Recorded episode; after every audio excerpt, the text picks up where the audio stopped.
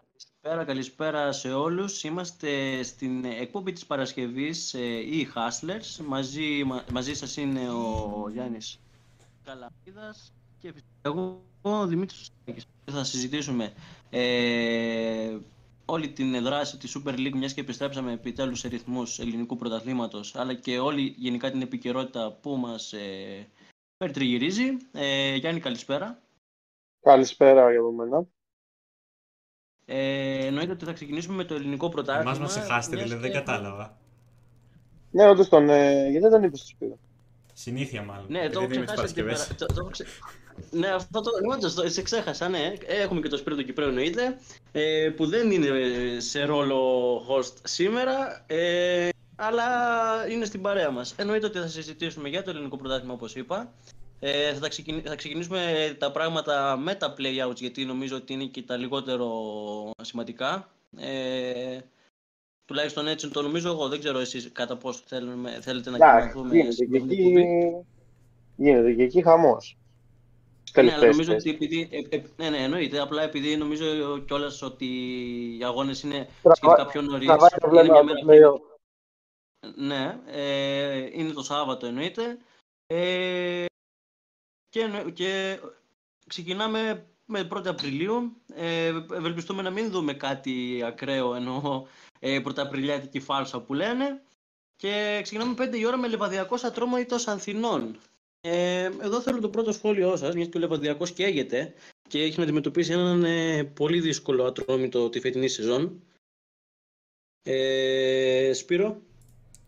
Ναι, η αλήθεια είναι ότι ο Ατρόμητος είναι πολύ σκληροτράχυλος φέτος. Ε, σε αντίθεσης και με το πώς ε, ήταν την προηγούμενη χρονιά, αλλά και με το πώς τον έχουμε συνηθίσει γενικότερα τα δύο-τρία τελευταία χρόνια. Ε, πιστεύω ότι θα το δυσκολέψει πολύ τον Λεβαδιακό. Ε, βέβαια, όπως είπες, ο Λεβαδιακός είναι σε μια φάση που καίγεται και, και θεωρώ ότι με λίγη προσπάθεια μπορεί να πάρει και το, και το αποτέλεσμα το οποίο θέλει. Ε, να πούμε ότι ο Λεβαδιακός είναι στην πρώτη τελευταία θέση, μάλλον είναι στην τελευταία θέση στο βαθμό με τον Ιωνικό αυτή τη στιγμή. Ε, απλά λόγω της διαφοράς των γκολ είναι στην πρώτη τελευταία. Και ο Ατρόμες από την άλλη είναι η πρώτη ομάδα των play-out. Ουσιαστικά οδηγεί, ε, οδηγεί αυτό το, αυτή την κούρσα. Οπότε θα είναι πολύ δύσκολο, αλλά θεωρώ ότι ο Λεβαδιακός, επειδή θέλει πολύ το αποτέλεσμα, ε, μπορεί να το παλέψει αρκετά. Ε, κατά πάσα πιθανότητα ο Ατρόμητος ε, δεν καίγεται για κάτι, οπότε δεν νομίζω να είναι αδιάφορος, αλλά δεν θα τον νοιάξει κιόλας αν χάσει ε, στη λιβαδιά. Ε, Γιάννη; Ε, εντάξει, ο Ατρόμητος είναι αδιάφορος. Βέβαια από τι ομάδε αδιάφορος. Δεν θα πάει να χάσει, ας πούμε, 5-0. Αλλά και να ιτηθεί δεν είναι ότι τον καίει βαθμολογικά. Βέβαια και στο πρώτο παιχνίδι με τον Ιωνικό έδειξε ότι μπορεί να. Θα πω ότι δεν θα αφήσει το παιχνίδι να του φύγει και να ιτηθεί. Ε, ο Λεβαδιακός καίγεται για το αποτέλεσμα, θέλει τη νίκη. Ε, γιατί όπως είπε και ο Σπύρος είναι στην πρώτη τελευταία θέση του πίνακα. Ε, σε ένα παιχνίδι την, πρώτη αγωνιστική πριν από δύο εβδομάδες προηγούνταν και στην Κρήτη πριν ισοπαριστεί. Οπότε θεωρώ ότι εκεί και τελευταία αγωνιστική δείξαν καλό πρόσωπο και κερδίσει τον Όφη. Αν θυμάμαι καλά, τε, ε, τελευταία αγωνιστική της κανονικής περίοδου εννοώ. Οπότε πιστεύω ότι στον δούμε πολύ ανταγωνιστικό, αλλά το είδαμε και ότι με τον Ιωνικό πιέστηκε, δέχτηκε ευκαιρίες, αλλά βρήκε δύο στιγμές, σκόραρε δύο γκολ. Οπότε ο Λιβαδέκο πρέπει να είναι προσεκτικό σε αυτό για να μην δεχτεί κάτι παρόμοιο. Ε, ναι, και έχουμε και τα παιχνίδια Πανετολικός Λαμία, Πας για Νόφη και το σημαντικό παιχνίδι του Ιωνικού με τον ε, Αστέρα. Το οποίο παιχνίδι είναι και σε 9 η ώρα, είναι το παιχνίδι που χρονικά είναι ε, το τελευταίο ε, για τη δεύτερη αγωνιστική των play-outs. Ε, ο Αστέρας Τρίπολης είναι μια ομάδα που επίσης δεν κινδυνεύει ε, μιας και στην πρεμιέρα κέρδισε και τον ε, Πανετολικό με 2-1. Ε, ο Ιωνικός, ε, όπως και ο Λεβαδιακός, θέλει ε, το τρίποντο. Ε, θα είναι ένα πολύ δύσκολο παιχνίδι. Ο Ιωνικός, τουλάχιστον με τις μεγάλες ομάδες, έδειξε να είναι πιο ε, σοβαρός, να... δεν, εγώ, εγώ, προσωπικά τουλάχιστον όπως το, το έχουμε αναλύσει και τόσες φορές δεν, δεν του λείπει κάτι σε θέμα ρόστερ. Ε, Γιάννη; Ε, ναι, ο Ελληνικό είναι καλός γενικά, αλλά εντάξει, δεν έχει παρουσιάσει σταθερότητα όλη τη σεζόν και αυτό το έχει κοστίσει. Ο Αστέρας είναι μια δυνατή ομάδα. ε, και αυτός δεν έχει να χωθεί για να υποβαστεί, είναι στο spin 10, αλλά κέρδισε και το Πανετολικό, μπήκε καλά στα play-out. Εντάξει, μπορεί να χρησιμοποιήσει την έδρα του Ιωνικός που έχει δείξει σε κάποια παιχνίδια ότι είναι εξαιρετικός εκεί, οπότε και να φύγει με την νίκη. Άρα θεωρώ ότι είναι στο χέρι του ίσως να χρησιμοποιήσει και τον κόσμο να παίξει καλά και να φύγει νικητής.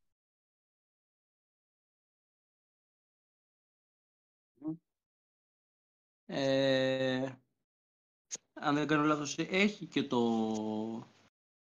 Εντάξει, εγώ, το παιχνίδι, εγώ το παιχνίδι που θα εστίαζε περισσότερο γιατί και το Πανατολικό Λαμία, εντάξει, και αυτό ενδιαφέρον είναι για, τον, για τη θέση του Βοσμού, αλλά το, το Πας Γιάννα όφη είναι.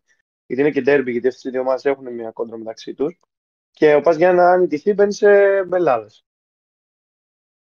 Ναι, εννοείται, ναι. Ε, ο Πας πάλι δεν νομίζω ότι μπορεί να χάσει τους δύο ομάδες από τον Όφη. Αν και ο Όφη ε, είναι σχετικά μια ομάδα, τουλάχιστον φέτος, ότι δεν έχει δείξει και τα, τα κατάλληλα ε, εφόδια για να σε κάνει να, να φοβηθείς ότι α, αν ο Όφη μπορεί να μου πάρει έστω και ένα βαθμό. Ε, Παρ' όλα αυτά θα είναι ένα πολύ δυνατό ντέρμπι. Ε, Σπύρο, εσένα ποια είναι η γνώμη σου; Κοιτάξτε να δείτε. Ε, Καταρχάς, θα συμφωνήσω και θα συνταχθώ με αυτό που είπε ο Δημήτρης στην αρχή. αυτό που είπε Δημήτρη στην αρχή, ότι ε, ο Ιωνικός απέναντι στις μεγάλες ομάδες ήταν αρκετά συμπαγής. Ε, είχε δηλαδή ε, είχε καλό, ένα σχετικά καλό πρόσωπο. Βέβαια παίζοντας εννοείται αρκετά ε, πίσω και, και αμυντικά και όλα αυτά. Αλλά ε, Τώρα θεωρώ ότι επίσης και ο Ιωνικός όπως και ο Βαδιακό έχουν μεγάλο κίνητρο να, πάρει το, έχει, έχουν μεγάλο κίνητρο να πάρουν το τρίποντο. Ε, ίσως αν ήταν γηπεδούχος. Ήταν γηπεδούχος. Αυτό δεν μπορώ να μιλήσω. Ήταν γηπεδούχος ο Αστέρας. Ε, μπορείς, μπορείς. φτύστο, φτύστο. Ε, ίσως αν ήταν γηπεδούχος ο Αστέρας να μιλάγαμε διαφορετικά. Γιατί είναι πάρα πολύ καλό στην του Αστέρας. Ε, η έδρα του δίνει μεγάλο boost. Ε, χωρίς να είναι καμία τρελή έτσι, να έχει καμία τρελή ατμόσφαιρα, αλλά και πάλι παίρνει πολύ καλά αποτελέσματα εκεί. Αλλά τώρα και στην Νίκαια, και επειδή και ο Ιωνικό έχει μια πολύ καλή έδρα, ε, θεωρώ ότι πρέπει και θεωρώ ότι ίσως με τα δεδομένα τα οποία έχουμε να πάρει και το, και το μάτς. Ε, συμφωνώ σε αυτό. Ε, τουλάχιστον πιστεύουμε ότι θα είναι ένα πολύ δυνατό παιχνίδι. Όλα θα είναι πολύ δυνατά παιχνίδια. Ε, εννοείται ότι μετα, μεταπίδησα τη Λαμία και δεν ασχοληθήκαμε καθόλου μαζί της. Επίσης και γιατί για βαθμούς, μιας και πάει στο γήπεδο του Πανετολικού ε, στις 5.30. Ε, Επίσης ένα πολύ δυνατό παιχνίδι. Ε, ο Πανετολικός, ο οποίος όλη τη σεζόν έχει κάνει αρκετά καλά πράγματα. Παρόλο που στο δεύτερο μισό άρχισε να χάνει αρκετά. Ε, πώς να το πω, άρχισε να χάνει έδαφος. Παρ' όλα αυτά είναι επίσης σε μια ζώνη που μπορεί να θεωρείται και αδιάφορος. Ε, η Λαμία από την άλλη είναι δύο βαθμούς πιο πάνω από Λεβαδιακό και Ιωνικό, οπότε θα χρειαστεί έστω και την ισοπαλία. Δεν ξέρω κατά πόσο θα ευνοήσει και αυτό το αποτέλεσμα. Ε, Σπύρος, πώς το βλέπεις το παιχνίδι; Κοίταξε, ε, ο Πανετολικός είναι μια ομάδα λίγο περίεργη φέτος. Ε, και εντάξει, προσωπικά η δεν, δεν συμπαθιά μου τον τρόπο με τον οποίο παίζει. Ε, μιλάω καθαρά για το αγωνιστικό κομμάτι. Πιστεύω ότι ο Πανατολικός πρέπει να, να το πάρει το ματσάκι, παιδιά. Σας το λέω απλά και λακωνικά, ε, είναι χρέος να το πάρει. Ε, γιατί η Λαμία για μένα δεν είναι κάτι το τρελό φέτος. Ε, είναι πολύ κακή ομάδα. Ε, μιλάω καθαρά για το αγωνιστικό, έτσι. Ε, και σε σχέση με την προηγούμενη της ε, χρονιά είναι σε μια πολύ ε, πιο ε, δυσχερή, ε, δυσμενή μάλλον κατάσταση. Οπότε ε, πρέπει ο Πανατολικός να το πάρει. Υπάρχει ένα μεγάλο πρέπει εδώ. Είναι και στην έδρα του, στο Αγρίνιο. Ε, είναι δικό του το μάτς. Mm-hmm. Γιάννη. Εντάξει, θα συμφωνήσω με τον Σπύρο. Θα συμφωνήσω με τον Σπύρο. Αν η Λαμία θέλει να μην αφωθεί, πρέπει να κερδίσει. Αλλά επειδή ο Πανατολικό είναι καλή ομάδα στην έδρα, πιστεύω ότι θα πάρει, τη, θα πάρει τον Άσο. Ναι, είναι, είναι ένα πάρα πολύ δύσκολο παιχνίδι για τη Λαμία. Ε, ο Πανετολικός έχει μια δυνατή έδρα, ωστόσο όλα θα κρυθούν στο γήπεδο. Λοιπόν, πάμε τώρα ε, νομίζω στα πιο σημαντικά. Άντε, παιχνίδια. πάμε στα ωραία λίγο. Πάμε. Ε, εντάξει, ναι, που είναι και, ε, πρέπει να Τον ασχοληθούμε και με Θάνο το δεν θα- playoffs. τον Θάνο δεν θα τον καλωσορίσει στην παρέα μας. Εννοείται, είναι και ο Θάνος ο Δαδιώτης στην παρέα μας. Μη μου τον Ε, αγχώνεις, ρε Θάνο, Γιάννη, τον ε, Δημήτρη. Μη μου τον. Άστον λίγο να Όχι, χαλαρώσει. όχι, Συγγνώμη, συγγνώμη. Απλά το παιδί το έχει τόση ώρα και Κανένα περιμένει. εκεί που μένει. Πειράζει, δεν πειράζει. Ωραία. Ε, λοιπόν, πάμε Δημήτρη, νομίζω στα- να σε διακόψω δύο λεπτά γιατί θα το πούμε για μετά για την Ευρωλίγκα, αλλά τώρα βγήκε ανακοίνωση ότι δεν θα παίξει ο Κάναν το βράδυ. Απλά το λέω και πάμε μετά. Ε, εντάξει, νομίζω ότι είναι και μια σημαντική απώλεια γιατί ο Κάναν ε, στα παιχνίδια με το Παναθηναϊκό Είναι δεν καλό. ξέρω, κάτι παθαίνει και τρελαίνεται. Ναι, είναι πάρα πολύ κομβικός. Ε, ε, δεν νομίζω να θεωρείται όμως και τόσο μεγάλη ε, η απουσία του. Θα δούμε. Λοιπόν, πάμε τώρα στο Παναθηναϊκός Βόλος που είναι την Κυριακή. Είναι ένα παιχνίδι που ε, το Τριφύλι θέλει να επιστρέψει στις νίκες μετά το 0-0 με την ΑΕΚ. Ε, είναι νομίζω και ένα παιχνίδι που μπορεί να το πάρει εύκολα γιατί ο Βόλος δεν είναι επικίνδυνη ομάδα. Πα, παραδόξως όμως τα εκτός έδρας είναι εμφανές καλύτερος, δηλαδή έχει δυσκολέψει αρκετά ε, περισσότερο από ό,τι στα εντός. Ε, Θάνο, Εγώ πιστεύω ότι θα το πάρει το παιχνίδι ο Παναθηναϊκός. Ο Βόλος ε, βλέπουμε φανερά τις αδυναμίες του στο αμυντικό transition και έχει βρει τη φόρμα του πιστεύω ο Παναθηναϊκός. Τε, στα τελευταία παιχνίδια έχει κάνει αρκετές νίκες, έχει και δύο ισοπαλίες με τον Ολυμπιακό και με την ΑΕΚ όμως. Εντάξει, η τελευταία του ήττα ήττα ήταν ε, 30 πρώτου, τον Αστέρα. Από εκεί και πέρα έχει δείξει θετικά σημάδια, οπότε πιστεύω είναι και στην έδρα του ε, θα το πάρει το μάτς. Μμμ. ε, Γιάννη. Θα συμφωνήσω με τον Σπύρο, ε, με τον Σπύρο, συγγνώμη, με τον Θάνο.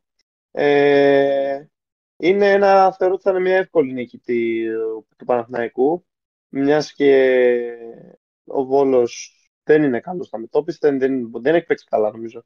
Σε κανέναν αγώνα φέτος με κάποιον μεγάλο τον έχει ζωήσει. Μόνο τον πάω τελευταία αγωνιστική της κανονικής περίοδου που, ητή- που, και- που τύχηκε 0-1. Στη λεωφόρο και στο κύπελο έχει χάσει με 3-0 και στο ποτάθμα νομίζω έχει τύχει με 2-0. Οπότε θεωρώ ότι ο Παναθηναϊκός θα πάρει τη νίκη, θα επιστρέψει στη νίκη μετά το χ που έκανε στην πρεμιέρα του playoff του Nike στην Παπαρίνα και θα περιμένει να δει μετά, μιας και είναι και το πρώτο χρονικά παιχνίδι, τι γίνεται από κάτω για να δει πόσο άνετος θα είναι ή όχι στην πρώτη θέση.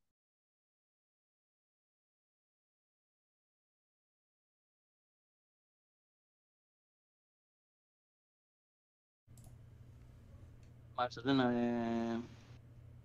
δεν έχουμε απάντηση από τον Σπύρο. Όχι, δεν ακούστηκες. Μάλλον εγώ εδώ είμαι. Τέλος πάντων. Ε, Α, οκ. Οκ. Ε, λοιπόν, ε, εντάξει, παιδιά, must win είναι ο μα- το μάτς για τον Παναθηναϊκό. Ε, είναι, ο- αν είσαι πρωταθλητής, για μένα, αν θες να είσαι ο πρωταθλητής του φετινού πρωταθλήματος, πρέπει πάση θυσία για μένα μέσα έξω να πας να κερδίσεις και τον Άρη και τον Βόλο. Είναι δεδομένο αυτό. Και πόσο μάλλον ένα Βόλο ο οποίος είναι ε, πολλά level κάτω από, ε, από τους υπόλοιπους. Ε, Must win παιχνίδι. Ο Παναθηναϊκός ε, πρέπει να πάει να παίξει αυτό το συγκροτημένο, το οργανωμένο, το ποδόσφαιρο το οποίο ξέρει. Ε, και κάτι, έχω μια αποψία ότι θα δούμε και κάποιες αλλαγές στο ρόστερ. Ε, και στη βασική ενδεκάδα εννοώ. Ε, υπάρχει και η πληροφορία ότι ίσως να δούμε και τον Glenn Haley, και τον Glenn Haley αυτόν, τον Ούγκρο, Glenn βασικό. Klein Heitler. Τον Glenn Heisler, ναι, να το δούμε βασικό. Πιθανόν στη θέση του αριστερού χαφ. Ε, ναι, έχει συνηθίσει ο Παναθηναϊκός να χρησιμοποιεί ε, Μαντσίνη και τον Κλέιν Χέσλερ τουλάχιστον μέχρι που ήταν και λίγο στον πάγο παίκτης. Ε, και εντάξει, νομίζω ο Παναθηναϊκός είναι ένα εύκολο παιχνίδι. Ο Βόλος δε- δεν είναι επικίνδυνη ομάδα. Πρέπει να νικήσει γιατί αν γελάρει ε, σε αυτό το παιχνίδι νομίζω ότι ε, ίσως είναι και βαθμοί που θεωρείς στο τσεπάκι σου. Λοιπόν, πάμε στο παιχνίδι, νομίζω, όχι στο νομίζω, είναι το παιχνίδι της αγωνιστικής, είναι το PAOK ΑΕΚ, είναι το derby ε, που θα κρίνει πάρα πολλά και για τον PAOK αλλά και για την ΑΕΚ. Ε, υπενθυμίζουμε ότι στο πρώτο παιχνίδι, στο πρώτο παιχνίδι, στο παιχνίδι ε, της κανονικής αγωνιστικής περίοδου είχαμε τη νίκη του PAOK επί της ΑΕΚ με 2-0, κάτι που δεν ξέρουμε αν θα μπορεί να επανειληφθεί ή ε, η ΑΕΚ να φύγει με τους τρεις πόντους. Ε, θα ξεκινήσω με τον Σπύρο που είναι και πιο εμπλουτισμένος με την ΑΕΚ που ασχολείται πιο πολύ νομίζω από όλους μας. Σπύρο, ποια είναι η γνώμη σου για το παιχνίδι της Κυριακής; Εντάξει παιδιά, είναι πολύ δύσκολος ε, ο αγώνας, για την ΑΕΚ μιλάω τώρα. Ε, να πω καταρχάς την ΑΕΚ θα κάνω και ένα σχόλιο για τον ΠΑΟΚ. Ε, δύσκολος αγώνας, γενικότερα η ΑΕΚ έχει από τα δύσκολα προγράμματα θεωρώ ε, για την αρχή των play-off. Ε, δύσκολη έδρα η Τούμπα, ε, έχει μια δύσκολη αποστολή γενικότερα. Στα αγωνιστικά να πούμε ότι ε, ο Μουκουντή είναι κάπως αμφίβολος για, για να αγωνιστεί. Ε, ο Βίντα έχει μπει για τα καλά, μπήκε μάλλον σήμερα για τα καλά στην προπόνηση και ο Γκατσίνοβιτς το ίδιο που έχει κάποιες ενοχλήσεις. Οπότε υποθέτω ότι ο Αλμέιδα δεν θα τους αφήσει έξω. Ε, εγώ αυτό που βλέπω είναι ότι μάλλον θα έχουμε τον Τζαβέλλα σαν στόπερ. Ε, και επειδή ξαναλέω είναι ένας ε, δύσκολος αγώνας δεν ξέρω κατά πόσο θα προτιμήσει τον Άμραμπατ ε, και δεν ξέρω κατά πόσο θα θέλει να πάρει από τον Ελίασον κάποια δημιουργικά στοιχεία ή αν θα θέλει να πάρει από τον Άμραμπατ κάποια στοιχεία δύναμης επειδή είναι και ντέρμπι και OK, okay, καλός ή κακός δεν νομίζω ότι η θα είναι η κυρίαρχη ομάδα στον αγωνιστικό χώρο. Δεν θα μπει με αυτή την ε, νοοτροπία για να κρατήσει μπάλα ενώ. Ε, από την άλλη, ο Πάκου θα μπει με αυτή την νοοτροπία ξεκάθαρα. Ε, έχει ένα, ε, ένα μεγάλο αβαντάζ ε, αυτής της ε, της έδρας. Έχει και το αβαντάζ ότι κέρδισε ε, την ΑΕΚ στον αγώνα της εικονικής περίοδου, όπως είπες και εσύ Δημήτρη. Οπότε ε, είναι, είναι φαβόριο ο Πάουκ για μένα. Είναι ε, αδιαφεσβήτητο αυτό. Έχει και η ΑΕΚ πίσω της κάποια αποτελέσματα λίγο άσχημα που δεν έχουν το ηθικό τόσο ψηλά. Ο Πάουκ έχει και την ε, νίκη απέναντι στον Άρη που ήταν πολύ σημαντική. Ξαναλέω, είναι πολύ σημαντικό να κερδίσεις και τον Άρη και τον Βόλο μέσα έξω, αν θες να λέει διεκδικητής του πρωταθλήματος. Ε, οπότε θα, θα δούμε ωραίο μάτς θεωρώ. Ε, πολύ σκληρό. Και επίσης πιστεύω ότι ε, ένα ελαφρύ έως, έως μέτριο έτσι, προβάδισμα το έχει ο, ο δικέφαλος του Βορρά.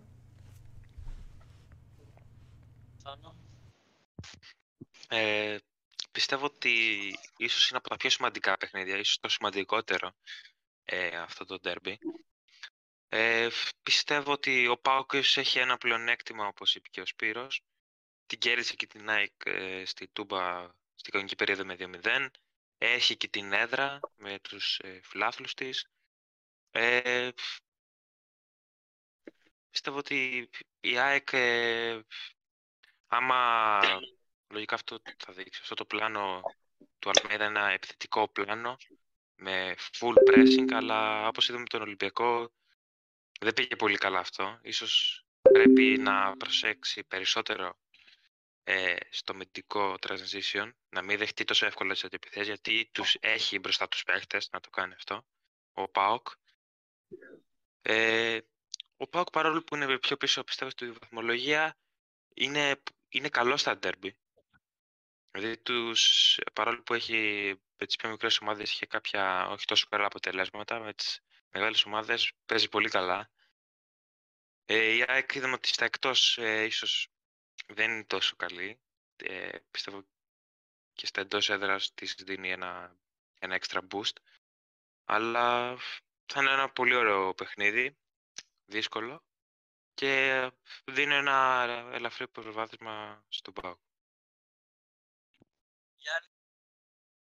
Ε, θα συμφωνήσω πολύ σε αυτά που είπαν τα παιδιά. Ε, για μένα ο Πάοκ ε, είναι καταρχάς δεν είναι για μένα, είναι, είναι γεγονός το αισθητικό. Έχει τις περισσότερες νίκες σε ντέρμπι φέτος. Ε, που όταν θες να πάρεις πρωτάθλημα πρέπει να κερδίσεις τα ντέρμπι. Οπότε ε, αυτό είναι εντυπωσιακό. Ε, άρα ξεκίνησε με νίκη, δύσκολη νίκη στο Πικελίδης. Τώρα παίζει ένα παιχνίδι στην έδρα τους και στο πρώτο γύρο, στην κανονική διάρκεια, συγγνώμη, είχε πάρει με. Εντάξει, δεν ήταν προσχετική ευκολία, αλλά έχει κερδίσει με αυτό το 2-0.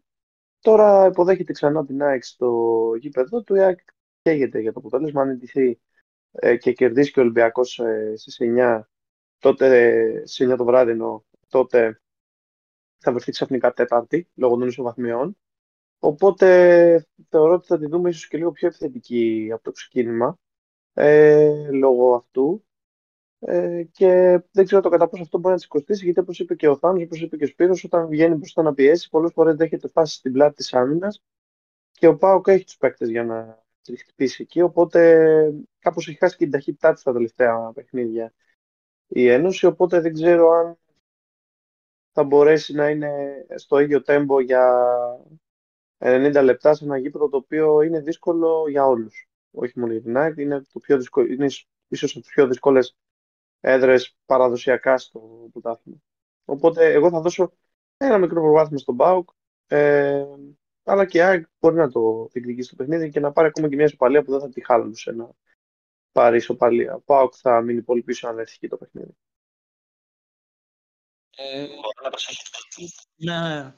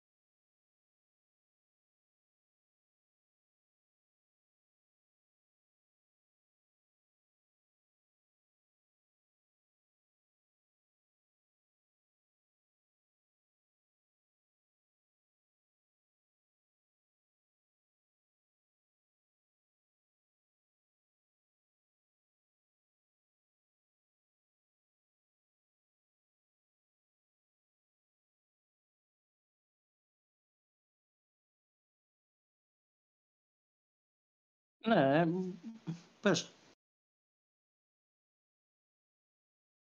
Μμμ.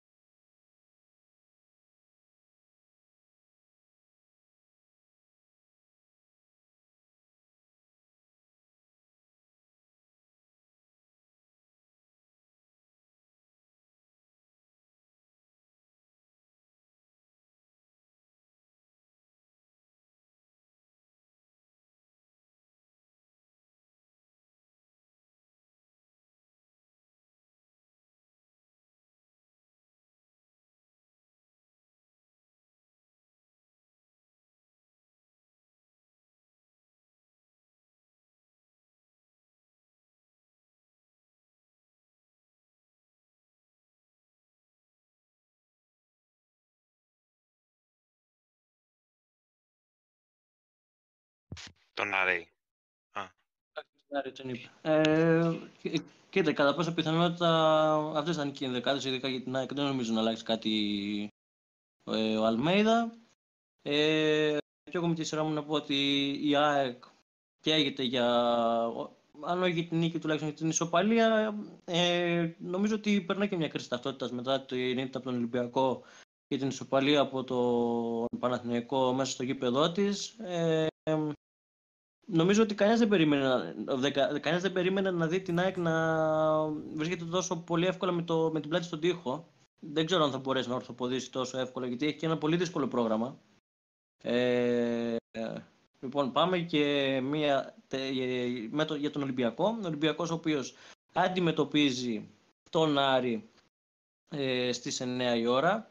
Είναι ένα παιχνίδι νομίζω που οι ερυθρόλευκοι δεν ξέρω αν το θεωρούν εύκολο, δύσκολο. Ο Άρης είναι και σε, μια περίοδο που εξακολουθεί να μην ε, βρίσκει ε, πατήματα. Παρόλο που στο πρώτο παιχνίδι του πρωταθλήματος ο Ολυμπιακός είχε δυσκολευτεί, μάλιστα είχε σκοράρει με τον Μασούρα που είχε έρθει από τον πάγκο. Ε, ο Ολυμπιακός δεν θα έχει τον Χάμες. Τι πρωτότυπο, να, να πει, τι, θα, τι πρωτότυπο θα πει κανείς, ε, ε, ε, όμως θα έχει BL και Εμβίλα, είναι ένα παιχνίδι που θέλει σίγουρα τους τρεις βαθμούς. Ε, Γιάννη, πώς το βλέπεις εσύ; Ε, είναι αλήθεια αυτό που τον έχει ζωρίσει και στα τέσσερα παιχνίδια που έχουν παίξει φέτος, γιατί ήταν και τα δύο του κυπέλου. Ο Άρης δεν ήταν κακός. Κέρδισε το Βικελίδης που σήμανε και την αποχώρηση του Κορμπεράν. Ε, με, με το ζόρι κέρδισε τον κύριο Καρισκάκης και έχει σκοράρει κιόλας ο, ο Άρης με ένα γκολ του Γκρέι που είχε δοθεί offside από μιας και ο Ντάριντα που του είχε κάνει την πάσα ήταν εκτεθειμένος. Ε, και στο κύπελο, άμα δεν ήταν ο Τζολάκης με την επέμβαση του πέναλτι και αυτή η κόντρα που έβγαλε ο Ολυμπιακός, παρότι με 10, μπορεί να έχει πάει και στην παράταση του παιχνίδι να έχει μείνει και εκτός Ολυμπιακός. Οπότε, παρότι δεν είναι καλός ο Άρης, είδαμε και με τον Μπάουκ. Πίεση ήταν φοβερό στο πρώτο μέρος του και το σκόρ ήταν παραπάνω από 0-1. Ο Άρης έχει το κακό ότι πιέζει, είναι καλός στο πρώτο ημίχρονο συνήθως και μετά κάπως χάνει το ρυθμό του.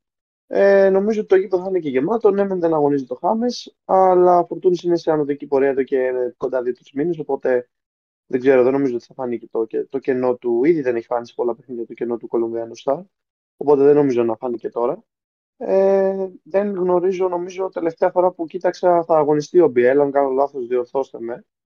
Οπότε έχοντας και τον Μπιέλ, έχοντας και τον Μπιέλ, τότε σημαίνει ότι θα πάει πάνω πλούσιος Ολυμπιακός για ένα παιχνίδι το οποίο δεν θα έλεγα ότι είναι εύκολο. Κανένα παιχνίδι δεν είναι εύκολο στα... όταν κάθε αποτέλεσμα το χρειάζεσαι για να μείνεις κοντά στον τίτλο. Οπότε ε, πρέπει να το κοιτάξει και δεν νομίζω ότι θα το κοιτάξει σοβαρά ο Ολυμπιακός. Ε, θεωρώ ότι είτε με τον ένα είτε με τον άλλο τρόπο θα πάρει τη νίκη. Ε, θα πάρει τη νίκη μάλλον του Πειραιά. Ε, γιατί ο Άρης φέτος δεν είναι καλός. Το έχουμε ξαναπεί, το έχουμε ξαναζητήσει. Οπότε θεωρώ ότι θα πάρει τους τρεις βαθμούς και θα ξεκινήσει με αυτό το συνέξι που μπορεί πριν πάει στο Derby την Τετάρτη με τον με το Πάου και μετά το Σαββατοκύριακο με τον Παναθηναϊκό στη Λεωφόρο. Ε, εντάξει, με κάλυψαν τα παιδιά, δηλαδή σε όλα με κάλυψε ο Γιάννης. Δεν έχω κάτι να πω. Ε, Σπύρο. Παιδιά, εγώ θα επανέλθω και μια φορά στην αρχή μου που, θα, που σας εξέφρασα πριν. Ε, μέσα έξω Άρη και Βόλο. Αν θες να πας για πρωτάθλημα. Είναι μια πολύ καλή βάση για να, ε, για να πας και να το κατακτήσεις το, το τρόπαιο. Δύσκολο μάτς. Ο Άρης εννοείται θα κόψει βαθμούς από, ε, από ομάδες, εννοείται. Δηλαδή δεν το συζητάμε καν αυτό, είναι καμία σχέση με το Βόλο, έτσι, ε, σε επίπεδο. Αλλά είναι, θα είναι μια πολύ καλή βάση το να... Και ο Ολυμπιακός τώρα αν κερδίσει τον Άρη θέτει πολύ καλές βάσεις θεωρώ. Και επίσης ρίχνει και την ψυχολογία του Άρη για τη συνέχεια. Γιατί ε, είναι και η θέση του Άρη κάπως ε, ψιλοκαθορισμένη θεωρώ. Γιατί και ο Βόλος δύσκολο να πάρει βαθμούς άλλους. Οπότε ε, αυτό. Must win για τον Ολυμπιακό. Ε, θεωρώ πως τον, τον έχει τον αγώνα. Ε, Εκτός αν ο Άρης το πάει πάρα πολύ στη δύναμη και στις μονομαχίες που και εκεί δεν νομίζω να δυσκολευτεί ο Ολυμπιακός προσωπικά. Ε, οπότε ναι, αυτό από μένα. Must win. Και, αυτό. Ε, και εγώ αυτό που θα πω είναι πριν ε, πάμε για διάλειμμα είναι ότι ο Ολυμπιακός αυτή τη στιγμή όπως είπε και ο Γιάννης δεν ε, έχει ελλείψεις. Ε, ο Μπα αυτή τη στιγμή βρίσκεται σε, ε, έχει το άστρο και είναι πραγματικά σε τρομερή κατάσταση. Ο Φορτούνης ε, νομίζω ότι ε, πραγματικά θυμίζει τον παλιό καλό Κώστα που ε, είχε λείψει αρκετά από τον Ολυμπιακό και με τον Χάμες που ακούγονται και ε, φημολογίες για μεταγραφή. Ε, νομίζω ότι αυτό είναι το, το μόνο κακό που υπάρχει αυτή τη στιγμή στο κλίμα του Ολυμπιακού και πάει να χαλάσει κάτι που πάει να γίνει. Τώρα θα μείνει, θα φύγει, ε, εκείνος το ξέρει και θα δούμε. Δηλαδή τίποτα δεν μπορεί να κρυθεί από εκεί. Τέλος πάντων πάμε σε ένα διάλειμμα. Επιστρέφουμε με ε, Premier League και με τα Derby σε Γαλλία και Ισπανία. Επανερχόμαστε σε λίγο. Το δεύτερο μέρος της εκπομπής ε, των The Hustlers ε, έχουμε ε, επιτέλους την επιστροφή της Premier League ε, που εκεί θα αφήσω πιο πολύ, όχι θα αφήσω, θα, πάρω, θα πάρει πάσα ο Σπύρος μιας και η Liverpool ε, έχει ένα πάρα πολύ δύσκολο παιχνίδι και μετά θα δώσω τον λόγο στο Θάνο επειδή έχουμε Manchester εναντίον Liverpool, ένα παιχνίδι που ε, πριν από μερικά χρόνια έκρινε τίτλους και τώρα είναι επίσης σημαντικό παιχνίδι, αλλά για τον καθένα είναι από διαφορετικούς λόγους. Σπύρο. Εντάξει, η City παίζει το μάτς που τη δυσκολεύει περισσότερο φέτος, νομίζω είναι ξεκάθαρο. Ε, εντάξει, το λέω και λίγο αστευόμενος εννοείται. Ε, κοιτάξτε να δείτε, ε, πολύ δύσκολος ε, αγώνας, παίζουμε, το λέω και ως Liverpool fan, σε ένα, ε, σε ένα γεμάτο Etihad εννοείται. Ε, σίγουρα θα υπάρχουν δυσκολίες. Βέβαια η Liverpool έχει δείξει κάποια σημάδια ανάκαμψης. Αλλά όπως έχω ξαναπεί, χωρίς αναβαθμίσεις, αυτά τα σημάδια δεν μπορούν να σου δώσουν τίποτα στο, στη τελική ανάλυση. Ε, έχουμε δει ότι αυτή η τριάδα μπροστά ε, έχει αρχίσει να δείχνει κάποια πράγματα. Για μένα ο Νούνιες έχει αρχίσει και αποφορτίζεται επιτέλους από αυτό το άγχος που το είχαν φορτώσει στην αρχή ε, του, της σκιάς του Χάλαντ κτλ. Τα γνωρίζετε καλύτερα από μένα αυτά. Ε, ο Χάκπο επίσης έχει αρχίσει να βρίσκει τα πατήματά του και ο Σαλάχ είναι και επίσης αυτό σε μια σχετικά ανοδική πορεία. Ε, όλα τα αποτελέσματα είναι ανοιχτά για μένα. Σαφές προβάδισμα εννοείται για τη City, OK. Ε, μπορεί να μην είναι και αυτή σε. Ε, να μην πηγαίνει τρένο, αλλά έχει ένα ρόστερ με βάθος, ένα ρόστερ με ποιότητα, ένα ρόστερ οργανωμένο. Ε, δεν μπορείς να, να πεις τώρα καμιά τρέλα, οκ. Ε, η City πάει ξεκάθαρα για την νίκη. Αλλά όλα, μα όλα μπορούν να συμβούν. Εγώ και διπλό να δω, όχι μόνο θα χαρώ, θα το έχω και... Ε, δεν θα εκπλαγώ, θα χαρώ, αλλά δεν θα εκπλαγώ κιόλας, αυτό θέλω να πω. Αυτά. Τώρα, τώρα για τη City να πω και δύο ακόμα λογάκια ότι ε, πρέπει εκείνη από την, από πλευρά της είναι must win αυτός ο αγώνας. Δηλαδή ε, πρέπει να δώσει ό,τι έχει για να, κυνηγήσει, για να συνεχίσει το κυνήγι της Arsenal. Αυτά. Ναι, είναι ένα πολύ σημαντικό παιχνίδι για τη City. Θα μιλήσω ως και ο City fan. Ε, τι άλλο ε, ε, ε, ρε φίλε. Έλα, λέγε. Πρέπει να το κερδίσουμε οπωσδήποτε για να φτάσουμε στην την Arsenal στο τίτλο. Είναι πολύ σημαντικό παιχνίδι. Μπορεί να έχουμε το προβάδισμα. Ε, γιατί έχουμε ένα πολύ πιο πληρέστερο ρόστερ. Έχουμε σε όλες τις ε, θέσεις καλούς παίχτες. Όχι τη Liverpool δεν έχει, απλώς πιστεύω... Σαν παράγοντας μιλάει η ομάδας. Ε, άσε με να εκφραστώ. Για πείτε μας κύριε Αντιπρόεδρε Δεσσέκου, πώς πάει η ομάδα. Στο κέντρο, mm-hmm. φίλε, ποιον έχεις, το Φαμπίνιο; Θες να κάνουμε debate, δεν έχω καταλάβει τώρα. Άστος να τα κοπούν Για το παιχνίδι μιλήστε, μην Εσύ το ξέρει, όχι, ο Σπύρος το ξεκίνησε. Ανακαλώ στην τάξη. Αυτό πάει για κλιπάκι στο YouTube. Έλα ρε, πες. Λοιπόν, ε, στη Λίβερπουλ έχει απουσίες, αλλά πιστεύω ότι μπορεί να το κυνηγήσει το παιχνίδι, θα είναι πολύ δύσκολο για αυτή. Αλλά εντάξει, όλα μπορούν να συμβούν, όπως είπε και ο Σπύρος. Ε, δεν έχω κάτι παραπάνω να πω. Από ότι βλέπω ότι είναι αμφίβολος και ο Χάλαντ. Αν είναι αμφίβολος ο Χάλαντ θα είναι πιο δύσκολο, αλλά εντάξει. Ε, υπάρχει και ο Άλβαρες, που είναι επίσης ένα πολύ καλός παίκτης. Επίσης νομίζω ότι θα είναι και ο Ντίαζ Σπύρο με τη City, άμα δεν κάνω λάθος. Γιατί κάτι είδα ότι επιστρέφει στις προπονήσεις. Ναι, και εγώ κάτι έχω ακούσει, αλλά δεν ξέρω. Νομίζω βασικός δύσκολο να ξεκινήσει. Το, την έχει βρει καλά με την τριάδα μπροστά. Χάκπο, Νούνιες και Σαλάχ. OK, okay. εγώ αυτά είχα να πω.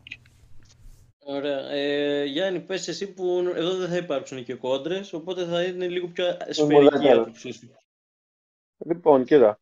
Είναι ένα παιχνίδι που και οι δύο το χρειάζονται για ξεχωριστούς λόγους. Ε, ο πρώτος το θέλει που είναι η City και για να μην της φύγει κι άλλο η Arsenal. Η Liverpool το θέλει γιατί είναι, αν δεν κάνω λάθος, έκτη ε, και νομίζω, Σπύρο, αν δεν, αν δεν κάνω πάλι λάθος, είναι στο μείον 3 ή στο μείον 4 από τη τετράδα. Ε, οπότε να, χρειάζεται. Να δω το σκονάκι μου. Είναι στο μείον, ε, είναι στο μείον 7 από την τετράδα. Στο μείον 7, συγγνώμη. Νομίζω ήταν πιο κοντά. Νομίζω ήταν πιο κοντά.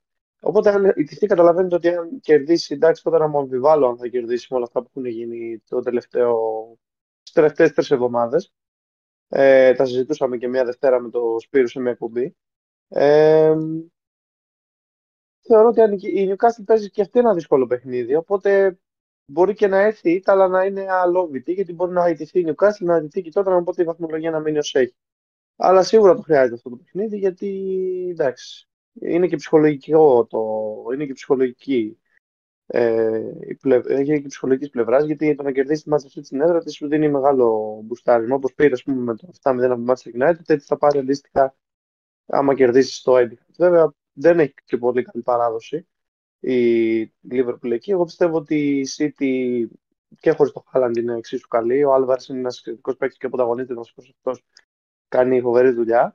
Οπότε πιστεύω ότι ίσως δούμε τους πολίτες να κερδίζουν. Ε, δεν ξέρω αν θα είναι με εύκολο ή δύσκολο τρόπο, αλλά πιστεύω ότι θα πάρουν το η νίκη γιατί δεν είναι ότι το θέλουν περισσότερο, απλά είναι πολύ μεγάλο το χρονικό διάστημα που η Liverpool ψάχνεται. Ναι, μεν έχει βρει κάποια σταθερότητα, όσο μπορείς να μπεις σταθερότητα ότι το ότι, το ότι κερδίζεις το πρωτάθλημά σου, χάνεις το κύπελο, ξανακερδίζεις, τρως πέντε από τη Real, ρίχνεις 7 στη United, φέρνεις χ. Εντάξει, δεν ξέρω το κατά πόσο αυτό είναι σταθερότητα. Αλλά σίγουρα κάπως έχει βρει μια καλύτερη φόρμα σχέση με αυτή την αρχή της χρονιάς που είχε φτάσει να είναι μέχρι και 10 κάποια στιγμή. Οπότε θεωρώ ότι ήταν ένα ενδιαφέρον μάτς, ένα ωραίο παιχνίδι, ένα κλασικό μάτς City Liverpool όπως βλέπουμε όλα αυτά τα χρόνια που πάντα μας αφήνουμε έστω και με ένα μηδέν κάτι. Εγώ δίνω το προβάδισμα στη City ε, για τον εξής λόγο, όπως είπα, ότι η Liverpool ψάχνεται. Ακόμα και τώρα δηλαδή ψάχνεται. Ε, και εγώ με τη σειρά μου να πω ότι φαβορής σε τέτοια παιχνίδια είναι δύσκολο να δώσεις. Ε, όπως είπες και εσύ, η Liverpool δεν έχει σταθερότητα και ίσως φέτος να μην βρει ποτέ. Ε, Παρ' όλα αυτά είναι μια ομάδα που ε, τα τελευταία χρόνια ε, έχει κοντράρει στα ίσα τη City που στα τελευταία 6 χρόνια τα 5 τα έχει κατακτήσει οπότε είναι και η, διεκδικήτρια του τίτλου. Ε, η City τώρα αν δεν παίξει ο Χάλαντ εντάξει, θα είναι ένα μειονέκτημα γιατί αυτή τη στιγμή ο Χάλαντ σε δύο παιχνίδια, στα τελευταία δύο παιχνίδια με τη φανέλα της City μετράει μετράει 8 γκολ, αν δεν κάνω λάθος. Δηλαδή είναι σε τρομερή φόρμα και με την εθνική Νορβηγία εντάξει. Δεν είδαμε κάτι τρελό, αλλά δεν χρειάζεται να τον δούμε και σε εθνικό επίπεδο για να τον κρίνουμε. Ε, τα υπόλοιπα παιχνίδια είναι Bournemouth, Fulham ε, στις 5 η ώρα αύριο. Ε, Forest Wolves α, ε, επίσης αύριο στις 5. Γενικά, Ωραίο παιχνίδι. Ναι, επίσης έχει πολλά αύριο, αύριο είναι πάρα πολλά παιχνίδια στις 5 η ώρα. Είναι και το Arsenal Leeds, ε, Brighton Brighton, ε, Bradford επίσης στις 5 και έχουμε ε, δύο μισή ώρες μετά το Chelsea Aston Villa και αυτό θα είναι ένα πολύ ενδιαφέρον παιχνίδι για την Chelsea τουλάχιστον για να τη δούμε επιτέλους να ε, παίρνει βαθμούς και να προσπαθήσει να σώσει ό,τι σώζεται. Επίσης αυτό που, είχα, που σου είχα πει τότε, θυμάσαι Γιάννη, που σου είχα πει ότι ο Νάγγελσμαν μπορεί να προταθεί για την Chelsea. Να που ναι. έγινε. το περίμενα να σου πω αλήθεια. Ε... Από τη στιγμή που απολύθηκε ακούγεται ε, ναι, για ναι, την... Γιατί... Ε, για την... Ε, ναι, και για την Τζέστα ακούγεται. Ο Νάγκελς Μαγνούτος ή άλλως είχε ένα πάρα πολύ εχμηρό στρατόπεδο εκεί πέρα στο, στο Μόναχο. Ε, και ε, από τη στιγμή που αρχίζουν και βγαίνουν συνέχεια ειδήσεις ειδήσεις για την κατάσταση που επικρατούσε εκεί πέρα ε, ήταν λογικό και να αποχωρήσει. Παρ' όλα αυτά, ε, αν θα αναλάβει την Τζέλσι και το δεν ξέρουμε και τι θα γίνει με τον Πότερ, δηλαδή μπορεί ε, να κάνει και να τη δούμε στα τελευταία παιχνίδια να παίρνει κάπου μπρος, ακόμα και στο Champions League που εκεί πέρα συνεχίζει να βρίσκεται και κοντράρει με τη Real. Τέλος πάντων, ε, έχουμε West Ham Southampton την Κυριακή στις 2 ε, του μήνα, στις 4 η ώρα και Newcastle Manchester United. Επίσης ένα πάρα πολύ δυνατό παιχνίδι. Ωραίο παιχνίδι. Ακριβώς. Είναι ένα, ένα παιχνίδι που η United ε, χρειάζεται τη νίκη όχι μόνο για να παραμείνει σε τροχιά Champions League που κάπου πιστεύω ότι πολύ δύσκολα θα χαθεί. Ε, δηλαδή και να χαθεί πάλι υπάρχει προοπτική του Europa που εκεί πέρα θεωρείται φαβορή. Ε, Newcastle η οποία είναι ομάδα ε, της ισοπαλίας το, το, το έχει αποδείξει περίτρανα φέτος ε, είναι η ομάδα νομίζω με τις περισσότερες ισοπαλίες, αν δεν κάνω λάθος 12 πρέπει να έχει. Ε, και επίσης ένα πολύ δύσκολο παιχνίδι και εδώ θέλω τη γνώμη όλων σας είναι το Everton Tottenham ε, στη μετά εποχή Κόντε. Μπορούμε να ξεκινήσουμε το Σπύρο. Θέλω να μου πει μια γνώμη για την Tottenham. Πώς θα τη δει ε, να αγωνίζεται με τα ζαχαρωτά; Ναι, ε, κοίταξε να δεις. Ο Κόντε, αυτό που έχω παρατηρήσει φέτος είναι ότι παρότι δεν έχει ξετρελάνει κανέναν με το, με το ποδόσφαιρο που παίζει, ε, έχει μια τάση να παίρνει κάποια αποτελέσματα ε, κλειδιά. Ε, ο Κόντε απολύθηκε. Ο Κόντε, πω, ναι, τι λέω μωρέ. Ε, ναι, εντάξει, τίποτα, εντάξει, OK. Okay. Έκανα και εγώ την γκάφα μου. Ε, ωραία. Ε, όπως και να έχει, η Tottenham λοιπόν, ε, επειδή συνεχίζει να έχει την οτροπία, θεωρώ ότι ε, μπορεί να του πάρει το διπλό και η Everton δεν είναι σε καμία τρελή κατάσταση. Ε, οπότε, ναι, ε, θεωρώ ότι πάει για το διπλό ξεκάθαρα. Ε, ε, Θάνο; Έχουμε δει ότι τότε ε, τα τελευταία αποτελέσματα δεν ήταν και οι, και οι καλύτεροι. Είδαμε ότι έχει κάποια αρνητικά αποτελέσματα. Αποκλείστηκε από το Champions League. Έφερε ένα χ με τη Southampton. Ε, η Everton παρόλο που είναι χαμηλά στη βαθμολογία είδαμε ότι και με την Arsenal την έκανε την έκπληξη. Δηλαδή δεν θα, δεν θα παρεξενευτεί άμα κέρδιζε τη, τότε ένα η Everton. Έχει κάποιες μονάδες η Everton. Δεν λέω ότι είναι το φαβορή, αλλά μπορεί να κάνει την έκπληξη. Ε, Παρ' όλα αυτά, εντάξει, δεν συγκρίνεται η ποιότητα των δύο ομάδων και δίνω το προ... ξεκάθαρο το προβάδισμα στο Ε, αυτό. Ωραία. Ε, Γιάννη. Ε, συγγνώμη που έχεις το μικρόφωνο, απλά δεν μπόρεσα. Μου φύγε, μου φύγε λίγο γέλιο με την κάμερα. Σταμάτα βρε σατανάκι εσύ, εντάξει. Θα σου πω μετά τι έγινε. Λοιπόν, Πες τώρα. Αρχικά, αρχικά θέλω να πω πριν καμία με λίγα, απλά θέλω να αναφέρω ότι ο, όπως είχα πει τη Δευτέρα, είναι το, το Final Four του Volley ανδρών αυτό το Σαββατοκύριακο, το που σου για να ακριβέα. Ο Ολυμπιακός πέρασε και σε 0-3 το Μίλωνα. Τώρα, στον πρώτο αγώνα του, των ημιτελικών, στις 8 έχει το ΠΑΟΚ Παναθηναϊκός. Κλείνει αυτή η παρένθεση. Είναι ένα ενδιαφέρον παιχνίδι γιατί η Everton με το Σόντα στα τελευταία 7 παιχνίδια, νομίζω έχει μία, μία ητά. Κάτι το άκουγα σήμερα το πρωί. Ε, δεν έχει, έχει, έχει πολύ καλά αποτελέσματα γενικότερα. Οπότε ε, αγωνίζεται καλά και η τότε δεν είναι. Δεν, έφυγε ο Κόντε. Πριν φύγει ο Κόντε, ε, η ομάδα του ή δεν αγωνιζόταν καλά. Είναι απίστευτο αυτό που συνέβη με, με τη Southampton. Τελευταία αγωνιστική πριν γίνει το break για τις ε, εθνικές. Να προηγείσαι τρεις φορές και στο 93 να δίνεις πέναλτι. Εντάξει, OK. Okay. Θεωρώ ότι επειδή είναι και στο Goodison μπορεί να κερδίσει η Everton, γιατί το έχει και ανάγκη. Ε, είναι, δεν έχει φύγει ακόμα από το, με σιγουριά από το ότι δεν υποβιβαζόμαστε. Απ' την άλλη, Τότεναμ εντάξει, είναι τέταρτη αυτή τη στιγμή. Είναι εντυπωσιακό το ότι ο Κόντε έφυγε και η ομάδα βρίσκεται ακόμα τέταρτη. Δείχνει λίγο και την ποιότητά του σαν προπονητή. Αλλά τώρα με τον Στελίνη που ήταν ο βοηθός του Κόντε, προσωπικά εγώ δεν τον γνωρίζω και πολύ σαν coach. Δεν ξέρω τι μπορεί να δώσει στην ομάδα. Ε, και με ένα ρόστερ το οποίο ναι, μεν φάνηκε στο καλοκαίρι ότι θα είναι πολύ ποιοτικό, αλλά δεν έχει λειτουργήσει. Ε, μπορώ να δω και ήττα τη να στο παιχνίδι της Δευτέρας. Ε, ωραία. Ε, κατά πάσα πιθανότητα τότε να ε, χωρίς προπονητή είναι ε, περίεργο το πώς θα ανταπεξέλθει. Ε, προς παρόν ε, εγώ θα έδινα ένα προβάδισμα στην Everton γιατί ε, ο Σόντας, να πω την αλήθεια, δεν μου γέμισε ποτέ το μάτι, ούτε στην Burnley, ούτε τώρα που είναι στην Everton. Οπότε μπορεί να κάνει το σε εισαγωγικά θαύμα. Ε, αλλά είναι προπονητής που τον παίρνεις όταν ε, θες να μην υποβαστεί η ομάδα σου. Σε χάσαμε λίγο, Δημήτρη.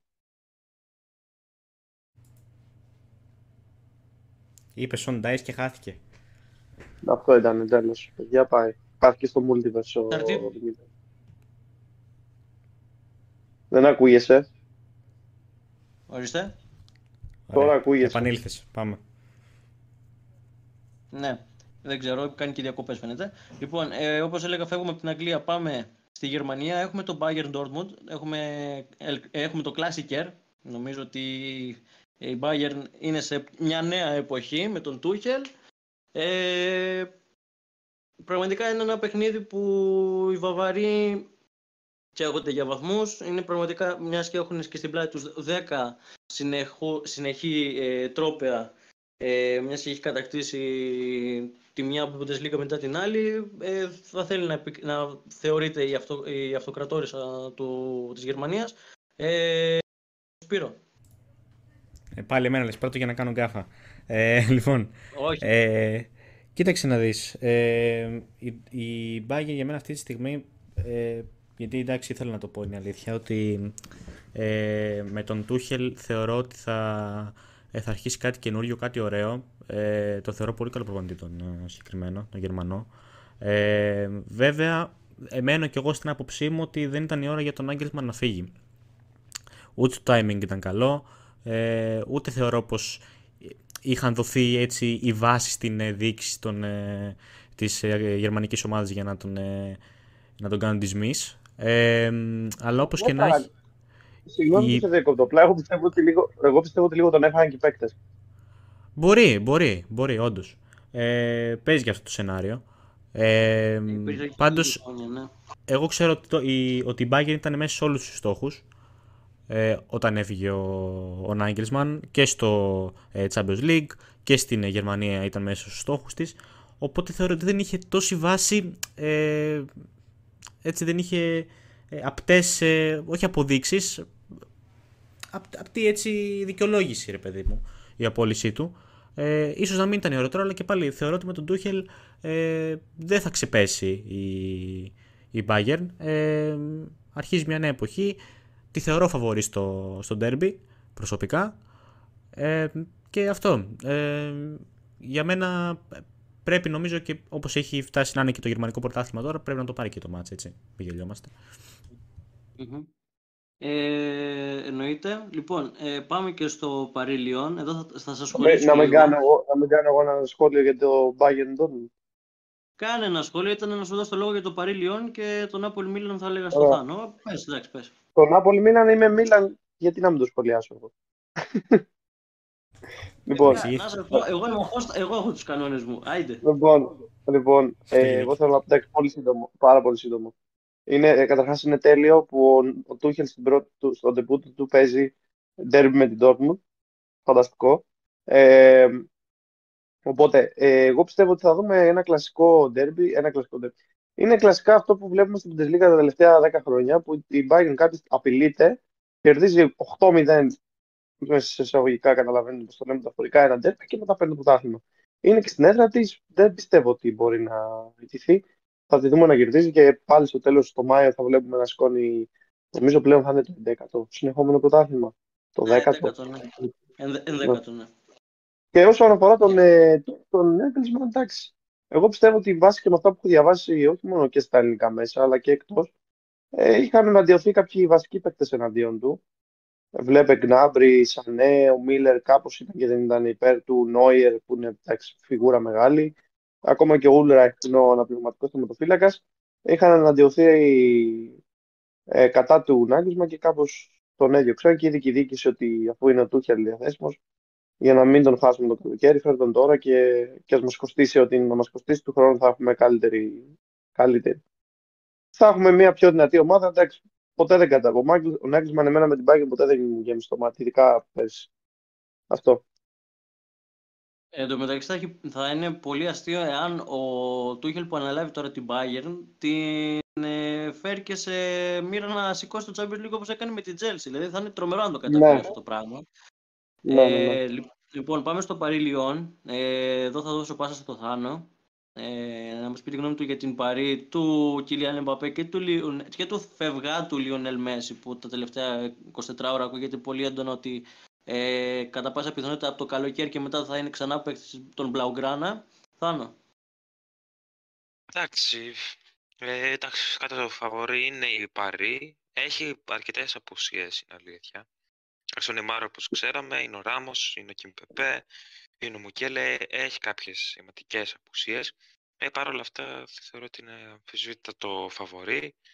Ε, και στην, ε, στο βαθμολογικό πίνακα επίσης είναι αρκετά μπροστά. Και η Λιόν είναι στην, ε, στη δέκατη Όγδοη θέση. θέση. Δηλαδή, Δέκατη. Στη Η δέκατη Λιόν, αν είναι- ιτηθεί η Λιόν, αν ιτηθεί η Λιόν, δεν έχει ελπίδα να μπει σε ευρωπαϊκή διοργάνωση. Είναι σημαντικό το παιχνίδι, αλλά δεν νομίζω ότι μπορεί να κερδίσει. Ναι, είναι όντως. Ε, κάνει τη- μια κακή σεζόν είναι η Λιόν. Κλίμα γιατί θα με δει ότι νομίζω το 20 που είχε πάει στα ημιτελικά του Champions League. Αν δεν κάνω λάθος με το Ναι. Ντεπάι. Ναι, ναι, ναι. ναι. Ε, Έκανε πολύ καλή έχει σεζόν, κάποιες ναι. μονάδες ξεσημείωτες η Λιόν. Ε, μπροστά με τον Τεμπελέ, με τον Λακαζέτ, εντάξει, με, στο κέντρο με τον Τολισόλα, εντάξει, όχι κάτι το ιδιαίτερο και με τον Αουάρ, αλλά πιστεύω θα το πάρει το διπλό η Paris Saint-Germain. Έχει ε, πάρα πολύ ποιητικούς παίχτες, ειδικά μπροστά, ε, στο επιθετικό κομμάτι, οπότε δεν θα, δεν θα παρεξενευτώ άμα κερδίσει η Paris. Λοιπόν, και, ε, ωραία, ευχαριστούμε τον Θάνο. Λοιπόν, πάμε σε, μια, ε, σε ένα παιχνίδι που κατά πάσα πιθανότητα όλοι έχετε δει την Νάπολη, γιατί στο Champions League πραγματικά βγάζει μάτια. Είναι το Νάπολη Μίλαν, το Derby ε, για το τελικό ε, πρωτάθλημα. Ε, θα ξεκινήσω, εννοείται ότι θέλω την γνώμη από όλους σας πριν πάμε σε διάλειμμα. Λοιπόν, να ξεκινήσουμε με το Γιάννη, που είναι και ένας διακαής πόθος του η, η Νάπολη. Πάρε πάσα. Μίλαν είναι διακάσει πόθος μου, γιατί είμαι Μίλαν στην Ιταλία. Απλά την Νάπολη τη συμπαθώ φέτος λόγω της ε, καλής πορείας. Κοίτα, νομίζω ότι φοβάμαι πολύ μην δεχτούμε συντριβή όπως είχαμε δεχτεί στο Ολύμπικο με τη Λάτσιο που χάσαμε 4-0. Θέλει την νίκη η Μίλαν γιατί ωριακά είναι στη τετράδα. Δεν πιστεύω ότι μπορεί να την πάρει. Είναι μια πρόβα βέβαια και για τις δύο γιατί θα βρεθούν και μετά από λίγες μέρες ξανά στο Champions League για τον πρώτο αγώνα. Πάλι νομίζω είναι στο, στην Νάπολη αγώνας, στον Diego Armando Maradona. Εντάξει, η Νάπολη τώρα το τίτλο τον έχει πάρει. Απλά περιμένει να τελειώσει η αγωνιστική για να σιγουρευτεί. Να σιγουρευτεί, να πανηγυρίσει. Ε, η Μίνα είναι πολύ κακή, είναι πολύ μέτρια φέτος. Μια έχει καλά διαστήματα, μετά κάνει σερή με κακά μάτς, οπότε δεν πιστεύω ότι θα μπορέσει να διεκδικήσει κάτι. Ήταν και το παιχνίδι στο πρώτο γύρο που εγώ ουσιαστικά εκεί κάπως είπα ότι όχι, μήπως μπορεί φέτος να το πάρει η, η Νάπολη, γιατί μας έχει κερδίσει με 2-1 μέσα στο Σαν Σύρο και σε ένα μάτι το οποίο μας πάτησε, παρά το γεγονός ότι το σκόρ ήταν μόνο 1-2. Θεωρώ ότι θα το πάρει η Νάπολη και εύκολα. Ωραία. Θάνο; Ε, και εγώ μια από τα ίδια πιστεύω. Από ό,τι βλέπω δεν θα αγωνιστεί ο Σίμεν ούτε ο Ρασπαντόρη. Είναι σημαντικές απώλειες, αλλά πιστεύω φέτος η Νάπολη είναι μια πολύ καλοδουλεμένη ομάδα που πιστεύω δεν θα έχει ε, κάποιο ιδιαίτερο πρόβλημα απέναντι στη Μίλαν, η οποία όπως είπε και ο Γιάννης βρίσκεται, σε... βρίσκεται στο περισσότερο χρονικό διάστημα όχι σε τόσο καλό επίπεδο. Έχει και τον Καλουλού, ο οποίος είναι εκτός, που είναι σημαντική απώλεια πιστεύω. Ε, ε, Παρ' όλα αυτά πιστεύω θα είναι ένα εύκολο τρίποντα, μια εύκολη νίκη για την ναπολη Ε, ωραία. Λοιπόν, πάμε και στο Σπύρο και πάμε στη διάλειμμα. Κοίταξε, η αλήθεια είναι ότι αν και συμπαθώ τη Μίλαν και μου αρέσει και, και το ρόστερ της, ε, η Νάπολη εντάξει, πάει για αυτή δυναμικά για το διπλό. Αυτό είναι, το, αυτός είναι ο στόχος της. Ε, για μένα έχει καθαρίσει και το πρωτάθλημα σε ένα σημείο. Δηλαδή, έχει μεγάλη διαφορά η Νάπολη, πάει και τρένο, δεν υπάρχει κάτι που να, σου, που να σε προειδεάζει ότι έχετε κάποια ανατροπή μεγάλη. Γιατί και, και, και ομάδες από κάτω δεν, δεν δείχνουν τέτοια, τέτοια διάθεση να, να διχτυπήσουν. Ε, ναι, θα το κερδίσει θεωρώ η Νάπολη, ε, αν και θα λείπει ο Σίμεν. Ε, αλλά θεωρώ ότι και μόνο με τον, ε, με τον Κβαρατσέλια θα γίνει δουλειά. Δηλαδή... Κβαρατσέλια. Κβαρατσέλια, με συγχωρείς. Ε, ναι, δεν θα δυσκολευτεί. Ωραία. Λοιπόν, ε, μιας και ακούσαμε τις γνώμες και των ε, τριών παιδιών, πάμε σε ένα γρήγορο διάλειμμα και επιστρέφουμε με Ευρωλίγκα, Διαβολοβδομάδα και Basket League. Να σε χαιρετήσω κι εγώ γιατί δεν θα είμαι στο επόμενο segment, οπότε καλή συνέχεια από μένα. Ε, καλή συνέχεια. Ευχαριστούμε τον Σπύρο. Αρχίζουμε με το τρίτο και τελευταίο μέρος της εκπομπής μας. Έχουμε το, ε, την Ευρωλίγκα σε εξέλιξη, εννοείται τη διαβολοβδομάδα. Ε, παιχνίδια που κατά ελληνικού ενδιαφέροντος ε, κοιμάνθηκαν ε, και που ξέρουμε και για τον Ολυμπιακό με τη Βίλερμπαν ε, και για τον ε, Παναθηναϊκό. Ε, Γιάννη, δεν ξέρω πού θες να ξεκινήσουμε. Ε, πρώτα απ' όλα, να, να πούμε κάτι. Η ΕΦΕΣ θα μπει η οχτάδα ή δεν θα μπει; Έχω μπερδευτεί. λοιπόν, κοίταξε να δεις. Είδα και τα δύο μάτια από τις ΕΦΕΣ και με τη Βίρτους και με την Αρμάνη. Ε, δεν έπαιξε άσχημα, έπαιξε ξανά μετά από πολύ καιρό καλά. Βέβαια, εντάξει, είναι και δύο ομάδε. Η Αρμάνι ήταν, ήταν σε ανωδική πορεία, αλλά ήταν εξ αρχής δύσκολο να μπει στα playoff. Ιτήθηκε και χθες από την Μακάμπη με μεγάλο σκορ ε, στο Τελαβίβ, οπότε σίγουρα πλέον, ε, όχι σίγουρα, και μαθηματικά είναι εκτός, τύχηκε με 85-66. Ε, η ΕΦΕΣ τώρα εκεί πέρα κέρδισε, αλλά κέρδισαν και οι υπόλοιπες. Δηλαδή και η Μπασκόνια κέρδισε την Τρίτη, σήμερα παίζει πάλι. Ε, αγωνίζεται σήμερα με τη Φενέρ, ένα δύσκολο παιχνίδι. Αλλά κέρδισε και η Ζαλγίρης. Κέρδισε και δύσκολη ομάδα η Ζαλγίρης. Κέρδισε τη Μονακό. Οπότε δεν την, δεν την βο... Ναι, με πήρε Διονύκης, αλλά δεν είναι ότι την βοήθησε και κάπως, γιατί πάλι στην ίδια βαθμολογική θέση είναι. Κάπως έφυγε ένα άγχος γιατί η Βαλένθια ιτήθηκε από τον Ερυθρό και έτσι δεν διεκδικεί. Ε, είναι πολύ δύσκολο να τα διεκδικήσει στα play-off, γιατί σε περίπτωση ισοβαθμία την άφηνε από κάτω, γιατί την είχε κερδίσει και στην Κωνσταντινούπολη και στην Ισπανία. Τη μόνη ισοβαθμία που έχει η ΕΦΕΣ είναι η Ζαλγίρης. Άρα ε, θα, για αυτήν θα, θα εύχεται να χάνουν όλοι οι άλλοι και να κερδίζει η Ζαλγκύρη που έχει και ένα εύκολο πρόγραμμα. Τώρα παίζει με τη Βαλένθια, μετά παίζει με τη Βιλερμπάν και μετά με την Πάγεν. Εύκολη ομάδες. Μπορεί να πάρει και τρεις νίκες σε ρί. Ε, αλλά αν ιτηθεί ή δεν κάτσει κάτι και ισοπαθμίσει με την ΕΦΕΣ, θα, θα τερματίσει 8η ΕΦΕΣ. Αλλά δεν ξέρω, μου φαίνεται δύσκολο γιατί και η Παρτιζάν, άμα ιτηθεί σήμερα, θα πάει 8η. Οπότε δεν θα θέλει να κινδυνεύσει θέση στην Οκτάδα. Και δεν έχει καμία ισοβαθμία πέρα από τη Ζαλγκύρη η ΕΦΕΣ. Δεν έχει ούτε με την ούτε με τη Μακάμπη, ούτε με την Πασκόνια, ούτε με τη Παρτιζάν. Οπότε δύσκολο, γιατί πάει και παίζει και στη Μονακό την άλλη. Ε, παίζει με τη Φενέρ, συγγνώμη, την άλλη αγωνιστική, που εντάξει, ναι, μεν η Φενέρ τύχηκε από τη Ρεάλ, αλλά είναι πολύ δυνατή. Αλλά δεν πιστεύω. Αν θεωρώ ότι θα ειδηθεί την άλλη εβδομάδα και θα, θα, μπει, θα μπει μια οριστική τελεία στον αποκλεισμό της, εντάξει, θα είναι λίγο εντάξει, άδικο θα είναι άδικο αν πάρει όλες τις νίκες και μείνει εκτός. Αλλά εντάξει, να μπει πάλι έτσι κλέφτηκα ενώ δεν είναι καλή με σερή και επειδή άλλες χάσανε και ενώ είναι και καλύτερες ομάδες από αυτές, δεν είναι και δίκαιο. Το έχει κάνει και δύο σεζόν σερή, οπότε ίσως είναι η χρονιά της φέτος να μείνει εκτός. Νομίζω ότι η ΕΦΕΣ ε, πραγματικά είναι μια πρόβλεπτη ομάδα. Εδώ ο Αταμάν που είναι ο, ο coach της ομάδας ε, ε, ξέγραψε την ομάδα του λέει δεν θα είμαστε στα playoff ενώ βλέπουμε ότι στα τελευταία... Και τώρα έλεγε ότι θα είναι. Ναι, ακριβώς. Δηλαδή, να σου πω κάτι, είναι ό,τι πει ο Αταμάν πρέπει να πιστέψουμε το αντίθετο. Δηλαδή, θα πει ε, Εκτός από πέρσι που έλεγε θα, θα κάνουμε το back to back και όντως το έκανε. Φέτος λέει ναι. κάτι, δεν θα παίξει ο Μίσιτς, παίζει ο Μίσιτς. Δεν, θα μπούμε, ε, δεν θα μπούμε οκτάδα και τώρα πάει να μπει οκτάδα. Ε, δηλαδή δεν μπορείς να τον πιστέψεις. Είναι, δηλαδή σαν να κάνει ε, αντίθετη Πλάκα. ψυχολογία ένα πράγμα. Ναι. Τώρα, λοιπόν, ε, όσον, αφορά, ναι. όσον αφορά και τις ελληνικές ομάδες, γιατί με ρώτησε, δεν ρώτησε στην αρχή και τους δυο μας. Εντάξει, ο Ολυμπιακός πήρε ένα παιχνίδι το οποίο δεν έπαιξε καλά, αλλά δεν ήταν και μεγάλη η βαθμολογία της δυσκολίας που είχε ο αντίπαλος. Δεν είναι καλή η Βιλερμπάν. Ήταν φοβερά άστοχο, νομίζω είχε 4 στα 20 τρίποντα, κάτι τέτοιο. Ε, για δεύτερο σερί παιχνίδι. Τρίτο σερί παιχνίδι, συγγνώμη, και στο Κάουνας δεν είχε καλό ποσοστό τριπώντων. Μιλάω πάντα για την Ευρώπη, γιατί στο πρωτάθλημα έχει κάνει ένα-δύο παιχνίδια με καλά ποσοστά. Ε, θεωρώ ότι εντάξει, το σημερινό παιχνίδι δεν είναι τόσο εύκολο όσο μπορεί να φαίνεται για τους περισσότερους. Δεν, δεν θα έρθει ο να ετηθεί με 40 πόντους στο σεφ.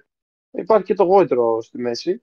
Ε, παρότι το γήπεδο θα είναι γεμάτο, θα δούμε ένα ωραίο παιχνίδι πιστεύω και εγώ παίρνω και περισσότερο μπούσουλα, όχι το παιχνίδι της Ευρωλίγα που ο Ολυμπιακός κέρδισε με 71-95, αλλά αυτά τα δύο μάτια της Α1 που κλείθηκαν στο σύνολο στους 4 πόντους. Άρα δεν θεωρώ ότι θα δούμε. Μπορεί να μην δούμε ένα παιχνίδι που θα μπει ο Ολυμπιακός και θα διαλύσει τον Παναγενικό το λεπτό. Έχει, έχει, και, μια, έχει και ένα γόντρο Παναγενικό. Κρατάει. Το να ιτηθεί με μια 40, μια 30, μια 20 δεν θα το βοηθήσει συνέχεια ψυχολογικά. Οπότε δεν πιστεύω ότι θα δούμε μια εύκολη επικράτηση σήμερα του Ολυμπιακού. Θα είναι σούπερ ανταγωνιστικός ο εξάστερο, πιστεύω, και θα παίξει όπως και παίξει στα παιχνίδια του πρωταθλήματος. Ξέρω ότι σίγουρα διαφωνείς μαζί μου, αλλά εγώ αυτό πιστεύω. Το παιχνίδι του Παναγενικού δεν το παρακολούθησα με την Bayern. Οπότε δεν έχω άποψη. Απλά διάβασα ότι έπαιξε πολύ καλά ο Παγιάννης. Είχε νομίζω και double-double. Αυτό με χαροποίησε ιδιαίτερα γιατί είμαι μεγάλος φαν του center του Παναθηναϊκού. Οπότε με χαροποιεί όταν παίζει καλά. Λοιπόν, ε, θα ακούσουμε τη γνώμη του Θάνου και θα σου πω σε λίγο. Θάνο. Απειλή ήταν αυτό. Αρχικά ήθελα να κάνω ένα σχόλιο και πιστεύω η Ζάλγκη η Μπασκόνια η ΕΦΕΣ θα περάσει. Ε, σήμερα που είδα και το πρόγραμμα και των τριών ομάδων, πιστεύω η Ζάλγκυρης ξεκάθαρα το, το προβάδι. Ε, όπως είπε και Ναι. ο Γιάννης, έχει Βιλερμπάν και Μπάγερ και τώρα παίζει με Βαλένθια. Λοιπόν, ε, Ε, ένα λεπτό. Λοιπόν, κοίτα, παίζει, η Ζαλγκύρης παίζει. Σήμερα παίζει με τη Βαλένθια. Μετά παίζει με τη Μακάμπη. Μετά παίζει η Μπασκόνια παίζει με τη Βιλερμπάν. Ε, ενώ η Μπασκόνια σήμερα παίζει με τη Φενέρ. Τελευταία αγωνιστική η Μπασκόνια έρχεται στο ΣΕΦ. Ε, και η Ζαλγκίρις παίζει με την Μπάγερν στο Μόναχο. Αυτά είναι τα προγράμματα. Μόνο τη Ναι, Μακάμπι. έχει. α, Δύσκολο να θεωρώ ότι η αν- Ζαλγκίρις είναι ναι. δυνατή. Δεν ήξερα ότι είχε τη Μακάμπη, οκ. Εντάξει, πιστεύω και τη Μακάμπι μπορεί να την κερδίσει η Ζαλγκίρις, γιατί είναι μια πολύ σκληροτράχηλη ομάδα. Ε, η Εφές είδαμε ότι ε, πήρε δύο εύκολες νίκες. Πιστεύω ότι το περίμενα, να σου πω την αλήθεια. Ε, τώρα έχει όμως ε, Φενέρ και Μονακό, νομίζω, άμα δεν κάνω μεγάλο λάθος, Ναι. που είναι δύο πολύ καλές ομάδες. Ε, η Μπασκόνια έχει τον Ολυμπιακό τελευταία αγωνιστική που είναι εντάξει η σκ- καλύτερη ομάδα της Ευρωλίγκας πιστεύω φέτος και ποιον έχει τη Βιλερμπάν. Ε, πραγματικά πάρα πολύ σημαντικά παιχνίδια και, τις δύο, και για τις τρεις ομάδες που πρέπει να τα δώσουν όλα.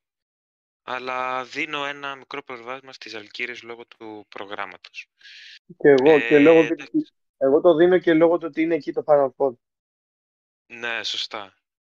Ε, εντάξει, τις ελληνικές ομάδες, ε, ο Ολυμπιακός, όπως είπες και εσύ Γιάννη, είχε ένα, ήταν α, σχετικά, ε, ήταν άστοχος στα τρίποντα, δεν είχε ένα κακό ποσοστό. Ε, εντάξει, παρόλα αυτά δεν δυσκολεύτηκε ιδιαίτερα από μια ίσως τη χειρότερη ομάδα της Ευρωλίγκας, τη Βιλερμπάν.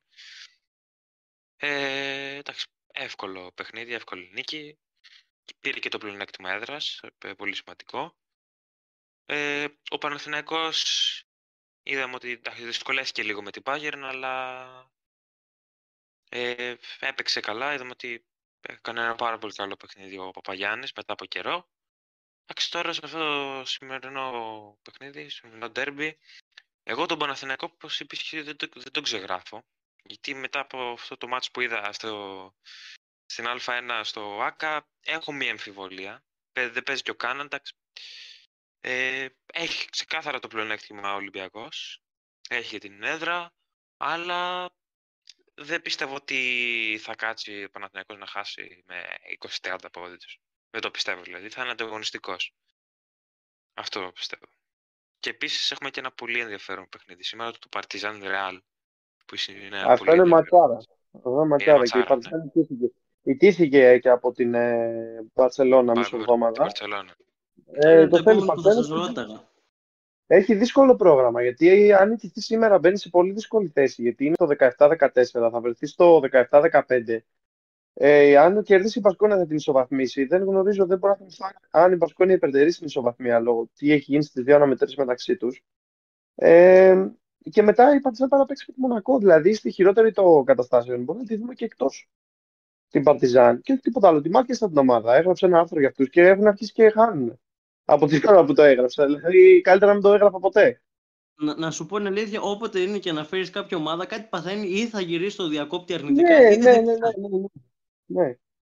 Ε, Ναι, δεν λοιπόν, ξέρω, και- να μην γράφω τίποτα λέω εγώ και να τους αφήνω στην ησυχία. ε, λοιπόν, ε, ε, εγώ με τη σειρά μου θα πω ότι ο Ολυμπιακός αυτή τη στιγμή ε, βρίσκεται σε μια κατάσταση ίσως ε, μεταβατική ε, όσον αφορά την Ευρωλίγκα και όσον αφορά και το ποσοστό του στα τρίποντα. Ε, ναι, μεν σήμερα θα αγωνιστεί χωρίς τον Κάναν. Ε, και όπως είπα και πριν την εκπομπή, είναι ένας παίκτης που δεν ε, σ- σου περνά ως αδιάφορος. Πόσο μάλλον όταν αγωνίζεται κόντρα στον Παναθηναϊκό που έχει ε, τρομερές επιδόσεις. Δηλαδή μου θυμίζει λίγο τον ε, Ντόρσεϊ πέρσι όταν έπαιζε με τον Παναθηναϊκό που εντάξει Όχι, δεν έχει ήταν βρει, τόσο... ένα, έχει βρει ένα, ένα κουμπί σαν το, μα- σαν το μακίσικο κάνω. Και αυτό, ναι, ακριβώς. Ε, ο οποίος Μακίσικ τώρα που μου έδωσε πολύ ωραία πάσα είναι πραγματικά απίστευτο στα τελευταία μα. Δεν ξέρω, ε, είναι νομίζω τρομερός, τρομερό να τον βλέπεις. Παρ' όλα αυτά, ο Ολυμπιακός πρέπει ε, έστω και για, τα, και για το γόητρο να κερδίσει, να συνεχίζει να βρίσκεται στην πρώτη θέση γιατί ε, η Real από την άλλη, εάν δεν κερδίσει ε, θα έχει ένα παιχνίδι παραπάνω, οπότε μπορεί να το κρατήσει καβάτζα με τον Ερυθρό Αστέρα, γιατί πάντα στο Βελιγράδι δυσκολεύεται. Αλλά αν κερδίσει, πρέπει αναγκαστικά να πάρει και εκεί πέρα τη νίκη. Και το Παναθηνικό από την άλλη, ο Παπαγιάννης βρίσκεται σε ένα τρομερό, ε, ε, όχι διήμερο, σε μια τρομερή εβδομάδα, γιατί μετά το παιχνίδι με την Παρσελόνα, παρόλο που έχασε και ήταν πολύ ε, καταλητικός, με την Bayern ήταν εξίσου καλός. Μάλιστα είχε 40 βαθμούς ε, στο, σύστημα, στο σύστημα αξιολόγησης. Ήταν νομίζω ε, πιο καλή του εμφάνιση για φέτος. Είχε 26 ε, πόντους. Ήταν πραγματικά απίστευτος. Δηλαδή ε, θύμισε παλιό καλό Παπαγιάννη που δυστυχώς ε, έχω ακούσει πάρα πολλά για τον Παπαγιάννη και αυτό είναι πάρα πολύ άσχημο γιατί είναι, πραγματικά είναι ένας παίκτης που ε, από τις ε, εθνικές κάτω το 15, κάτω το 17 τον βλέπαμε και ήταν, ε, εντάξει, έχει το ύψος, αλλά νομίζω ότι έχει και τις ικανότητες. Δεν ξέρω αν συμφωνείτε σε αυτό. Κοίτα να δεις, Παπαγιάννη. Ναι, Κοίτα να δεις, εγώ, ναι. εγώ έχω τσακωθεί με πολύ κόσμο για τον Παπαγιάννη. Είναι ένας εξαιρετικός παίκτης και αυτό που δεν καταλαβαίνουν πολύ είναι ότι έχει βρεθεί σε μια ομάδα τα τελευταία χρόνια που από νωρίς μένει εκτός, ε, εκτός στόχων. Ε, οπότε αυτό μετά είναι και λίγο δύσκολο να βρει ομάδα κίνητρο να συνεχίσει να πηγαίνει την πορεία της, ε, να, να θέλει να πάρει πούμε, αποτελέσματα, νίκες, ακόμα και στην Ευρωλίγα δηλαδή το να είσαι 16ο με, όταν παίζει με τους πρώτους, δεν με έχεις το γόητρο ότι θα κερδίσεις τον πρώτο, αλλά αν ο πρώτος πατήσει τον γκάζι, μετά μπορεί να υπάρχει και λίγο μέσα σου γιατί ας πούμε εγώ να το κυνηγήσω το παιχνίδι τώρα, τι έχω να κερδίσω από αυτό το μάτι. Ε, Οπότε μένει από νωρίς και πανεκώ πέρσι μου είχε μείνει από νωρίς εκτός εκτός playoff και πρόπερση. Γενικά τα τελευταία χρόνια μετά, το, μετά τη φυγή και του Πιτίνο μένει εκτός ε, playoffs. Οπότε. οπότε ε, θεωρώ ότι δεν τον βοηθάει το κλίμα να είναι καλός και να παίξει καλά δεν βρισκόταν και σε μια ομάδα που επί τρία χρόνια δεν είχε playmaker. Φέτος απέκτησε playmaker. Δεν θα αγωνίζεται παρεπτόντω σήμερα ο Walters. Οπότε δεν, δεν καταλαβαίνω γιατί τόσο ντόρος για το Παγιάννη. Γιατί πέρσι μπήκε στην καλύτερη πεντάδα της Ευρωλίκας, στη δεύτερη. Ε, στη δεύτερη ομάδα, στις καλύτερες πεντάδες. Πάρα πολύ καλός παίκτης. Το μπορεί να μην, του, να μην έχει μια καλή σεζόν φέτος δεν σημαίνει ότι είναι κακός. Ε, και εγώ αυτό πιστεύω που ο Παγιάννης ούτως ή άλλως ε, προέρχεται από ένα πάρα πολύ δύσκολο δύσκολη και παρένθεση, παρένθεση ναι, ε, ή, μπορεί να έχει ένα θέμα φέτος να μπει με τη μία στο... Δεν το ξέρω, δεν μιλάω με τον άνθρωπο. Μπορεί να έχει ένα θέμα φέτος να μπει γρήγορα στο, στο καλούπι του και να είναι καλός. Γιατί μην ξεχνάμε ότι ε, τον υπολογίζαμε στην εθνική να είναι βασικός. Τραυματίστηκε σε φιλικό, δεν θυμάμαι με ποια ομάδα ήταν. Μπήκε πιο νωρίς από όσο θα έπρεπε να μπει για να βοηθήσει την εθνική στο Eurobasket. Οπότε αυτό μπορεί να τον τράβηξε, να τον πήρε μαζί του πάσα αυτό το δραματισμό ε, και να τον ζόρισε να μπει γρήγορα στη σεζόν φέτος και να είναι καλός όπως ήταν τι προηγούμενες χρόνια. Δεν το ξέρουμε αυτό. Οπότε πριν κρίνουμε έναν τόσο καλό παίκτη, αυτά πρέπει νομίζω να τα βάζουμε λίγο στο, στη ζυγαριά μας.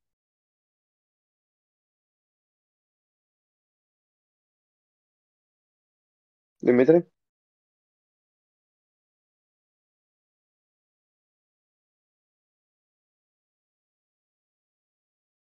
Σε χάσαμε. Νομίζω το χάσαμε λίγο το Δημήτρη. Okay, για πες εσύ Θάνο τότε, μέχρι να επιστρέψει. Έτσι, πιστεύω, όπως είπες, ε, ο Παπαγέννης είναι ένας πολύ καλός παίχτης. Πιστεύω τον επηρέασε και ο τραυματισμός στην εθνική που είχε αρκετά. Ε, εντάξει, βρίσκεται βρίσκεται ακόμη δηλαδή, έχει βελτιωθεί ο Παναθηναϊκός, αλλά και πάλι είναι μια σχετικά εντάξει, κακή ομάδα, ε, χωρίς ε, πλάνο.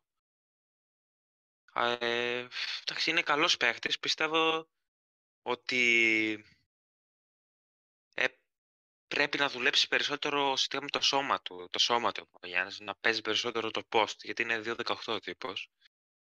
Και βλέπουμε ότι δεν το κάνει. 2-20, ε. Ναι, ναι, ναι. Ε, βλέπουμε ότι και θα βάλει και το τρίποντο, είναι ένας πολύ καλός παίκτης.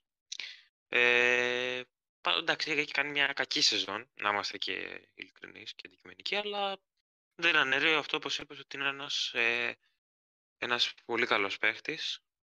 και πιστεύω ότι θα του ήταν καλό να φύγει τον Παναθηναϊκό και να αναζητήσει κάποια άλλη ομάδα.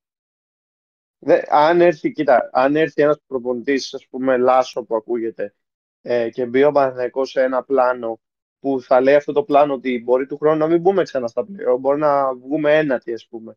Αλλά δεν θα διώξουμε τον προπονητή γιατί θα του δώσουμε χρόνο. Βέβαια, εντάξει, και ο προπονητής να δείξει, ε, να δείξει κάτι, όχι να χάνει από τους πάντες. Ε, πρέπει να βρεθεί, να το πω πιο σωστά, πρέπει να βρεθείς με έναν προπονητή ο οποίος θα ξέρει να τον, να τον χρησιμοποιήσει, να τον εξελίξει και να πάρει τα δυνατά του στοιχεία έτσι ώστε να βγάλει το 100% του στο παρκέ ο Παπαγιάννης. Δεν τώρα ένα πεντάρι το οποίο έχει τη δυνατότητα να βγει και να ευστοχήσει σε τρίποντα. Δηλαδή αυτά στο NBA τα βλέπουμε και λέμε είναι φυσιολογικό. Και εδώ τον κράζουμε, ας πούμε. Εντάξει, OK, okay, μπορεί να έχει μία-δύο αδυναμία στην άμυνα, γιατί σε, με πιο βαριά πεντάρια τα οποία είναι στο ύψος του και μπορούν να ποστάρουν, τον πάνε μέχρι μέσα και του βάζουν καλάθια. Αλλά φτιάχνεται αυτό, OK. Okay. Δεν είναι κακός παίκτης. Δηλαδή μου θυμίζει λίγο την κατάσταση. Εντάξει, δεν ξέρω αν το θυμάσαι, γιατί ήσουν και λίγο πιο. είσαι λίγο πιο μικρός. Όπως όταν κάποια στιγμή ο Παναδικό είχε το καλάθι και όλοι τον βρίζανε ε, και δεν μπορεί και δεν κάνει και δεν είναι και να φύγει και να ράνει και όταν έφυγε ο Καλάθης έπαιξε φανταστικό μπάσκετ και λέγανε όλοι μα πώς ξαφνικά είναι τόσο καλός. Δεν είναι ότι ξεχνάει τον μπάσκετ να παίξει σε μια ομάδα και το εμφανίζει αλλού γιατί έτσι γουστάρει. Πρέπει και η ομάδα να τον βοηθήσει να παίξει. Και δεν είναι μόνο ο Παπαγιάννης ή ο κάθε Παπαγιάννη που του έχει συμβεί αυτό. Μπορούμε να το πούμε και με παίκτες του Ολυμπιακού που έχουν πάει. Ο Μπάλτιουν, ας πούμε, εμένα μου έρχεται στο μυαλό ως μια τέτοια περίπτωση. Στον Ολυμπιακό δεν ήταν τίποτα και τώρα κάνει θαύματα που είχε από τον Ολυμπιακό. Με εξαίρεση την περσινή χρονιά που ήταν μέτρια στη Μπασκόνια. Ναι, βλέπουμε ότι όντω ο Baldwin φέτος κάνει εξαιρετική σεζόν μαζί με τον Ρορένζο Μπράουν. σω το καλύτερο δίδυμο. Όχι, είναι φανταστικός. Είναι πολύ καλός. Το... Είναι πολύ καλός. Ο... Όχι, είναι πολύ καλός ο Baldwin. Είναι. Ξέρεις ποιο είναι το μόνο του αρνητικό; Ότι πολλές φορές πάει να τα πάρει όλα μόνος του και καταστρέφει το παιχνίδι της ομάδας. Αλλά φέτος έχει το Λορέντζο Μπράουν που είναι ένα φανταστικό playmaker δίπλα του και νομίζω κάπως τον έχει νουθετήσει και τον έχει βάλει σε, μια, σε έναν δρόμο πιο, πιο έτσι straight και όχι τόσο του βά, πάω να το πάρω τα και θα τελειώσω μόνος με το παιχνίδι. Ε, περι, ναι, παίρνει κάποιες ακραίες φάσεις, αλλά εντάξει. Όχι, όχι, είναι καλό. Ένας θεματάκι. Δεν βλέπω να συζητάτε για τον Baldwin. Λογικά συζητάτε για Είπαμε το... για τον Παπαγιάννη. Είπαμε για τον Παπαγιάννη. Είπαμε για τον Παπαγιάννη και ε, για μια γνώμη για αυτό. Ε, παιδιά, νομίζω ότι ο, ε, τώρα θα μιλήσω για τον Παπαγιάννη. Παιδιά, νομίζω ότι ο Παπαγιάννης είναι ε, ένας πολύ το σέντερ. Ε, προσωπικά εγώ τον ήθελα στον Ολυμπιακό όταν ήταν και πιο νέος. Όχι τώρα θα με χάλαγε εννοείται. Ε, νομίζω ότι στον Παναθηναϊκό χαραμίζεται. αν ήταν σε μια ε, ίσως πιο σταθερή ομάδα, να έχει και πιο ανάλογη καριέρα, ε, όχι ότι δεν έχει κατακτήσει πράγματα με τον Παναθηναϊκό, απλά αυτή τη στιγμή αυτή η στασιμότητα και αυτός ο, δεν είναι αυτό, που είπα, αυτό, που είπα εγώ, αυτό που είπα εγώ που ήσουν εσύ λόγω του προβλήματος και βγει είναι ότι ο Παναθηναϊκός τις τελευταίες σεζόν μένει από πολύ νωρίς εκτός, εκτός στόχων. Οπότε αυτό μετά για την ομάδα να βρει ένα κίνητρο, να συνεχίσει και να παίζει είναι δύσκολο. Δηλαδή, αν είσαι 18ο παραδείγματος χάρη και παίζεις με τον πρώτο και ο πρώτος πατήσει τον γκάζι, μπορεί και να υπάρχει σε αυτό, αυτό στην ομάδα του. Ε, μα τώρα γιατί να κυνηγήσω, άστο. Δεν λέω ότι ισχύει σε όλες τις ομάδες, απλά μπορεί να μπαίνει και λίγο στο μυαλό των παικτών αυτό. Ότι τώρα γιατί εμείς να κυνηγήσουμε αυτό το παιχνίδι, αφού δεν δε, δε κυνηγάμε κάτι. Οι άλλοι κυνηγάνε. Ε, Οπότε είναι ότι δεν έχει βρεθεί σε ένα σωστό περιβάλλον που πέρσι όταν ο Παναθηναϊκός στο τέλος της χρονιάς έκανε κάποιες ερηνίκε, ακόμα και από τη 15η θέση που βρισκόταν, η Κίτε και Τρεάλ, πούμε, στο ΑΚΑ. Εντάξει, τώρα ένας πέρσι βγήκε στη δεύτερη καλύτερη πεντάδα της Ευρωλίγκας, όπως είπα. Δεν γίνεται να φέτος να, να τον πετάξουμε στο σκουπίδια. Ναι, αυτό, γενικά αυτό έχω ακούσει. Δηλαδή λένε Α, ο Παπαγιάννης δεν κάνει. Και τώρα στα τελευταία δύο παιχνίδια που ε, βρίσκει να έχει πατήματα και να έχει ανεβάσει την απόδοσή του, Α, τελικά ο Παπαγιάννης είναι καλός. Πάντα ήταν καλός. Απλά δεν υπάρχει στόχος, δεν υπάρχει όραμα από την ομάδα. Και αφού, από τη στιγμή που δεν μπορεί να ακολουθήσει, ε, ποιος ο λόγος δηλαδή να κάθεται να βασανίζεται; Τέλος πάντων, ναι, ε, νομίζω ότι ναι, νομίζω ότι το, το θέσαμε το ζήτημα, το, το ξεπεράσαμε σαν όριο. Συζητώσατε για τον Baldwin. Ε, λογικά θα συζητήσετε και για την επέκταση συμβολέου που σκέφτεται η Μακάμπη. Ε, λογικό είναι, εντάξει. Ε, ναι, ναι, Μακάμπι- είναι λογικό. Η Μακάμπι είναι η Και- επόμενη ομάδα ναι. που θέλω να πιάσω σε άρθρο μου. Να το κάνω ή να την αφήσω ήσυχη; Άσε να τελειώσει η σεζόν και μετά πιάσει. Γιατί άμα την πιάσεις τώρα, ποια θέση, σε τι θέση είναι, δεν είναι mid- mid-table, δεν Έκτη, είναι, ο- Έκτη, εβδομή. έκτη, έκτη. Έκτη. Έκτη, σχεδόν Λοιπόν, σίγουρη, α- σχεδόν άμα σίγουρα θα γράψεις- τελειώσει έκτη. Ακούς, άμα γράψεις α- ε, άρθρο, θα βρεθεί ο 8η και θα, Θα ανέβουμε βρεθεί δύο θέσεις. εντέκατη. Μπο- Μπορεί. Ε, Τέλος πάντων, ο Baldwin, να, πρώτα απ' όλα κάτι που διάβασα και όντως μου έκανε ενδιαφέρον είναι ότι πολλοί παίκτες που είχε φέρει ο Μπλατ στον Ολυμπιακό τότε, επ- επί εποχή του, ε, στις άλλες ομάδες βλέπω ότι πήραν αρκετή μπρος. Ε, Λεντέι, Πάντερ, ε, τώρα ο Ναι. Baldwin. Είναι αρκετοί παίκτες που είχε ένα project, απλά δεν ήταν νομίζω ο ικανός προπονητής. Βέβαια, ο Εντάξει, Μπαρτζόκας ναι. είχε, είχε, ήξερε καλύτερα όταν ανέλαβε. Εντάξει. Ο Baldwin είναι ένας φοβερός παίκτης, αλλά αν κρίνω πέρσι, δεν ξέρω αν το είχατε διαβάσει, που είχε έρθει σε, είχε τσακωθεί σε μια προπόνηση με τον πρώην παίκτη του Ολυμπιακού, τον Brandon Paul, και τον είχε φτύσει κιόλας σε μια προπόνηση. Οπότε αυτό ε, προκάλεσε καυγά.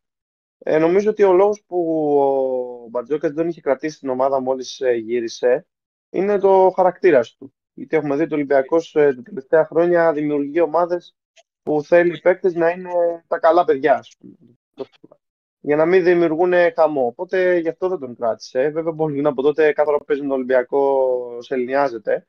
Αλλά νομίζω ότι έπραξε σωστά γιατί ένας παίκτης ο οποίος θα σου χαλάσει τη χημεία είναι ορολογιακή βόμβα. Δηλαδή, τι να τον κάνεις, να σου παίζει καλά, αλλά άμα δεν σου παίξει καλά, να σου βάλει βόμβα στα ποδητήρια. Και δεν είναι λίγες φορές που έχουμε δύο ομάδες οι οποίες πάνε τρένο λόγω μια κακή συμπεριφοράς ενός παίκτη να εκτροχιάζεται. Φαίνεται ότι και φέτος στην ΕΦΕΣ ε, κάτι παρόμοιο έγινε και οι παίκτες φαγωθήκαν μεταξύ τους και έχει συμβεί αυτό που έχει συμβεί. Οπότε, γιατί να τον έχεις στο ρόστερ του. Βέβαια, είναι ένας εξαιρετικός παίκτης. Νομίζω ότι είναι φοβερό ταλέντο. Λοιπόν, Επειδή φτάνουμε σιγά σιγά στο τέλος της εκπομπής, δεν ξέρω αν θες να προσθέσεις κάτι για την Basket League, μιας και εσύ έχεις την ε, περισσότερη επικαιρότητα σε αυτό το θέμα. Εντάξει, να σου πω δεν έχω δει την αγωνιστική γιατί έχω δει πολύ Ευρωλίγκα αυτή την εβδομάδα. Να δω τι ακολουθεί. Ε, οπότε δεν έχω να κάνω κάποιο σχόλιο. Πάμε να δούμε ωραία ματσάκια τώρα στη Euroleague. Παίζει ήδη η... αγω- παίζουν ήδη, έχει ξεκινήσει ήδη το παιχνίδι στο Κάουνας. Παίζει η Ζαλγκίρις με τη Βαλένθια και κερδίζει η Ζαλγκίρις με 20, ή, συγγνώμη, χάνει με 23-25. Η Bayern, OK, εντάξει, για λίγο είναι αυτό, μην το, για λίγο θα το δείτε. Κερδίζει με το σπότ στη Μονακό 26-23. Μετά θα το δούμε να κερδίζει Μονακό, πιστεύω. Έχουμε σήμερα Μπασκόνια ξέρω, Φενέρ. αυτό δεν ξέρω. όπως είπαμε.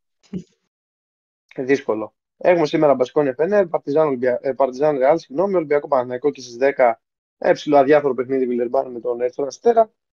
Γενικά χαμός, δύο εβδομάδες μαζί με αυτήν, γιατί μια δεν την βάζω μέσα και τελειώνει. Της Ευρωλίγκας είναι φωτιά και πιστεύω ότι θα δούμε και πολύ ωραία μάτς. Ειδικά για τις ομάδες που θέλουν να μπουν στα playoff και πολύ ωραίο θέαμα και θα είμαστε εδώ πάλι, ίσως και σε ένα pod που θα φτιάξω και εγώ, να, δι- να συζητήσουμε οι τρεις μας για τους αντιπάλους και για τα ζευγάρια του play-off, να δώσει ο καθένας μια πρόβλεψη όταν φτάσει η ώρα αυτή. Εννοείται, δεν θα προδώσουμε από τώρα τι σκεφτόμαστε για τον ε, Ολυμπιακό, σε τι θέση θα τερματίσει. Αυτά θα τα πούμε σε, σε σύντομο podcast. Ε, γενικότερα συντο- στο συντομότερο δυνατό σε podcast. Ε, Μόλις τελειώσει, μόλις φτάσουμε προς το τέλος, της κανονικής- μόλις τελειώσει, 13 του μήνα που τελειώνει η κανονική περίοδος, να αναμένετε. Ε, εννοείται ότι η εκπομπή θα ανέβει σε YouTube και ε, η ακρίβεια στριμάρεται ήδη στο YouTube, οπότε θα μπορείτε να την παρακολουθήσετε και από εκεί, ενώ σε, ε, θα ανέβει και στο Spotify. Ε, παιδιά, δεν ξέρω αν έχετε να προσθέσετε κάτι άλλο. Ε, εγώ, νομ- εγώ νομίζω Πάμε. ότι τα έχουμε πει όλα. Πάμε να Για το δούμε ωραίο μπάσκετ. μπάσκετ. Μμμ. Εννοείται ότι περιμέ- ε, έχουμε το παιχνίδι του Ολυμπιακού με τον Παναθηναϊκό, το μεγάλο ντέρμπι ε, γοήτρου και για τις δύο ομάδες εννοείται. Ε, για τον Ολυμπιακό και βαθμολογικά Συγχωρέ- για τον Παναθηναϊκό. Συγχωρέστε μας αν είπαμε κάτι το οποίο σε δύο ώρες θα έχει βγει άκυρο, άμα το ακούτε πιο μετά. Ε, δεν πειράζει. Εμείς ε, προνοούμε μερικές φορές, πάλι όχι.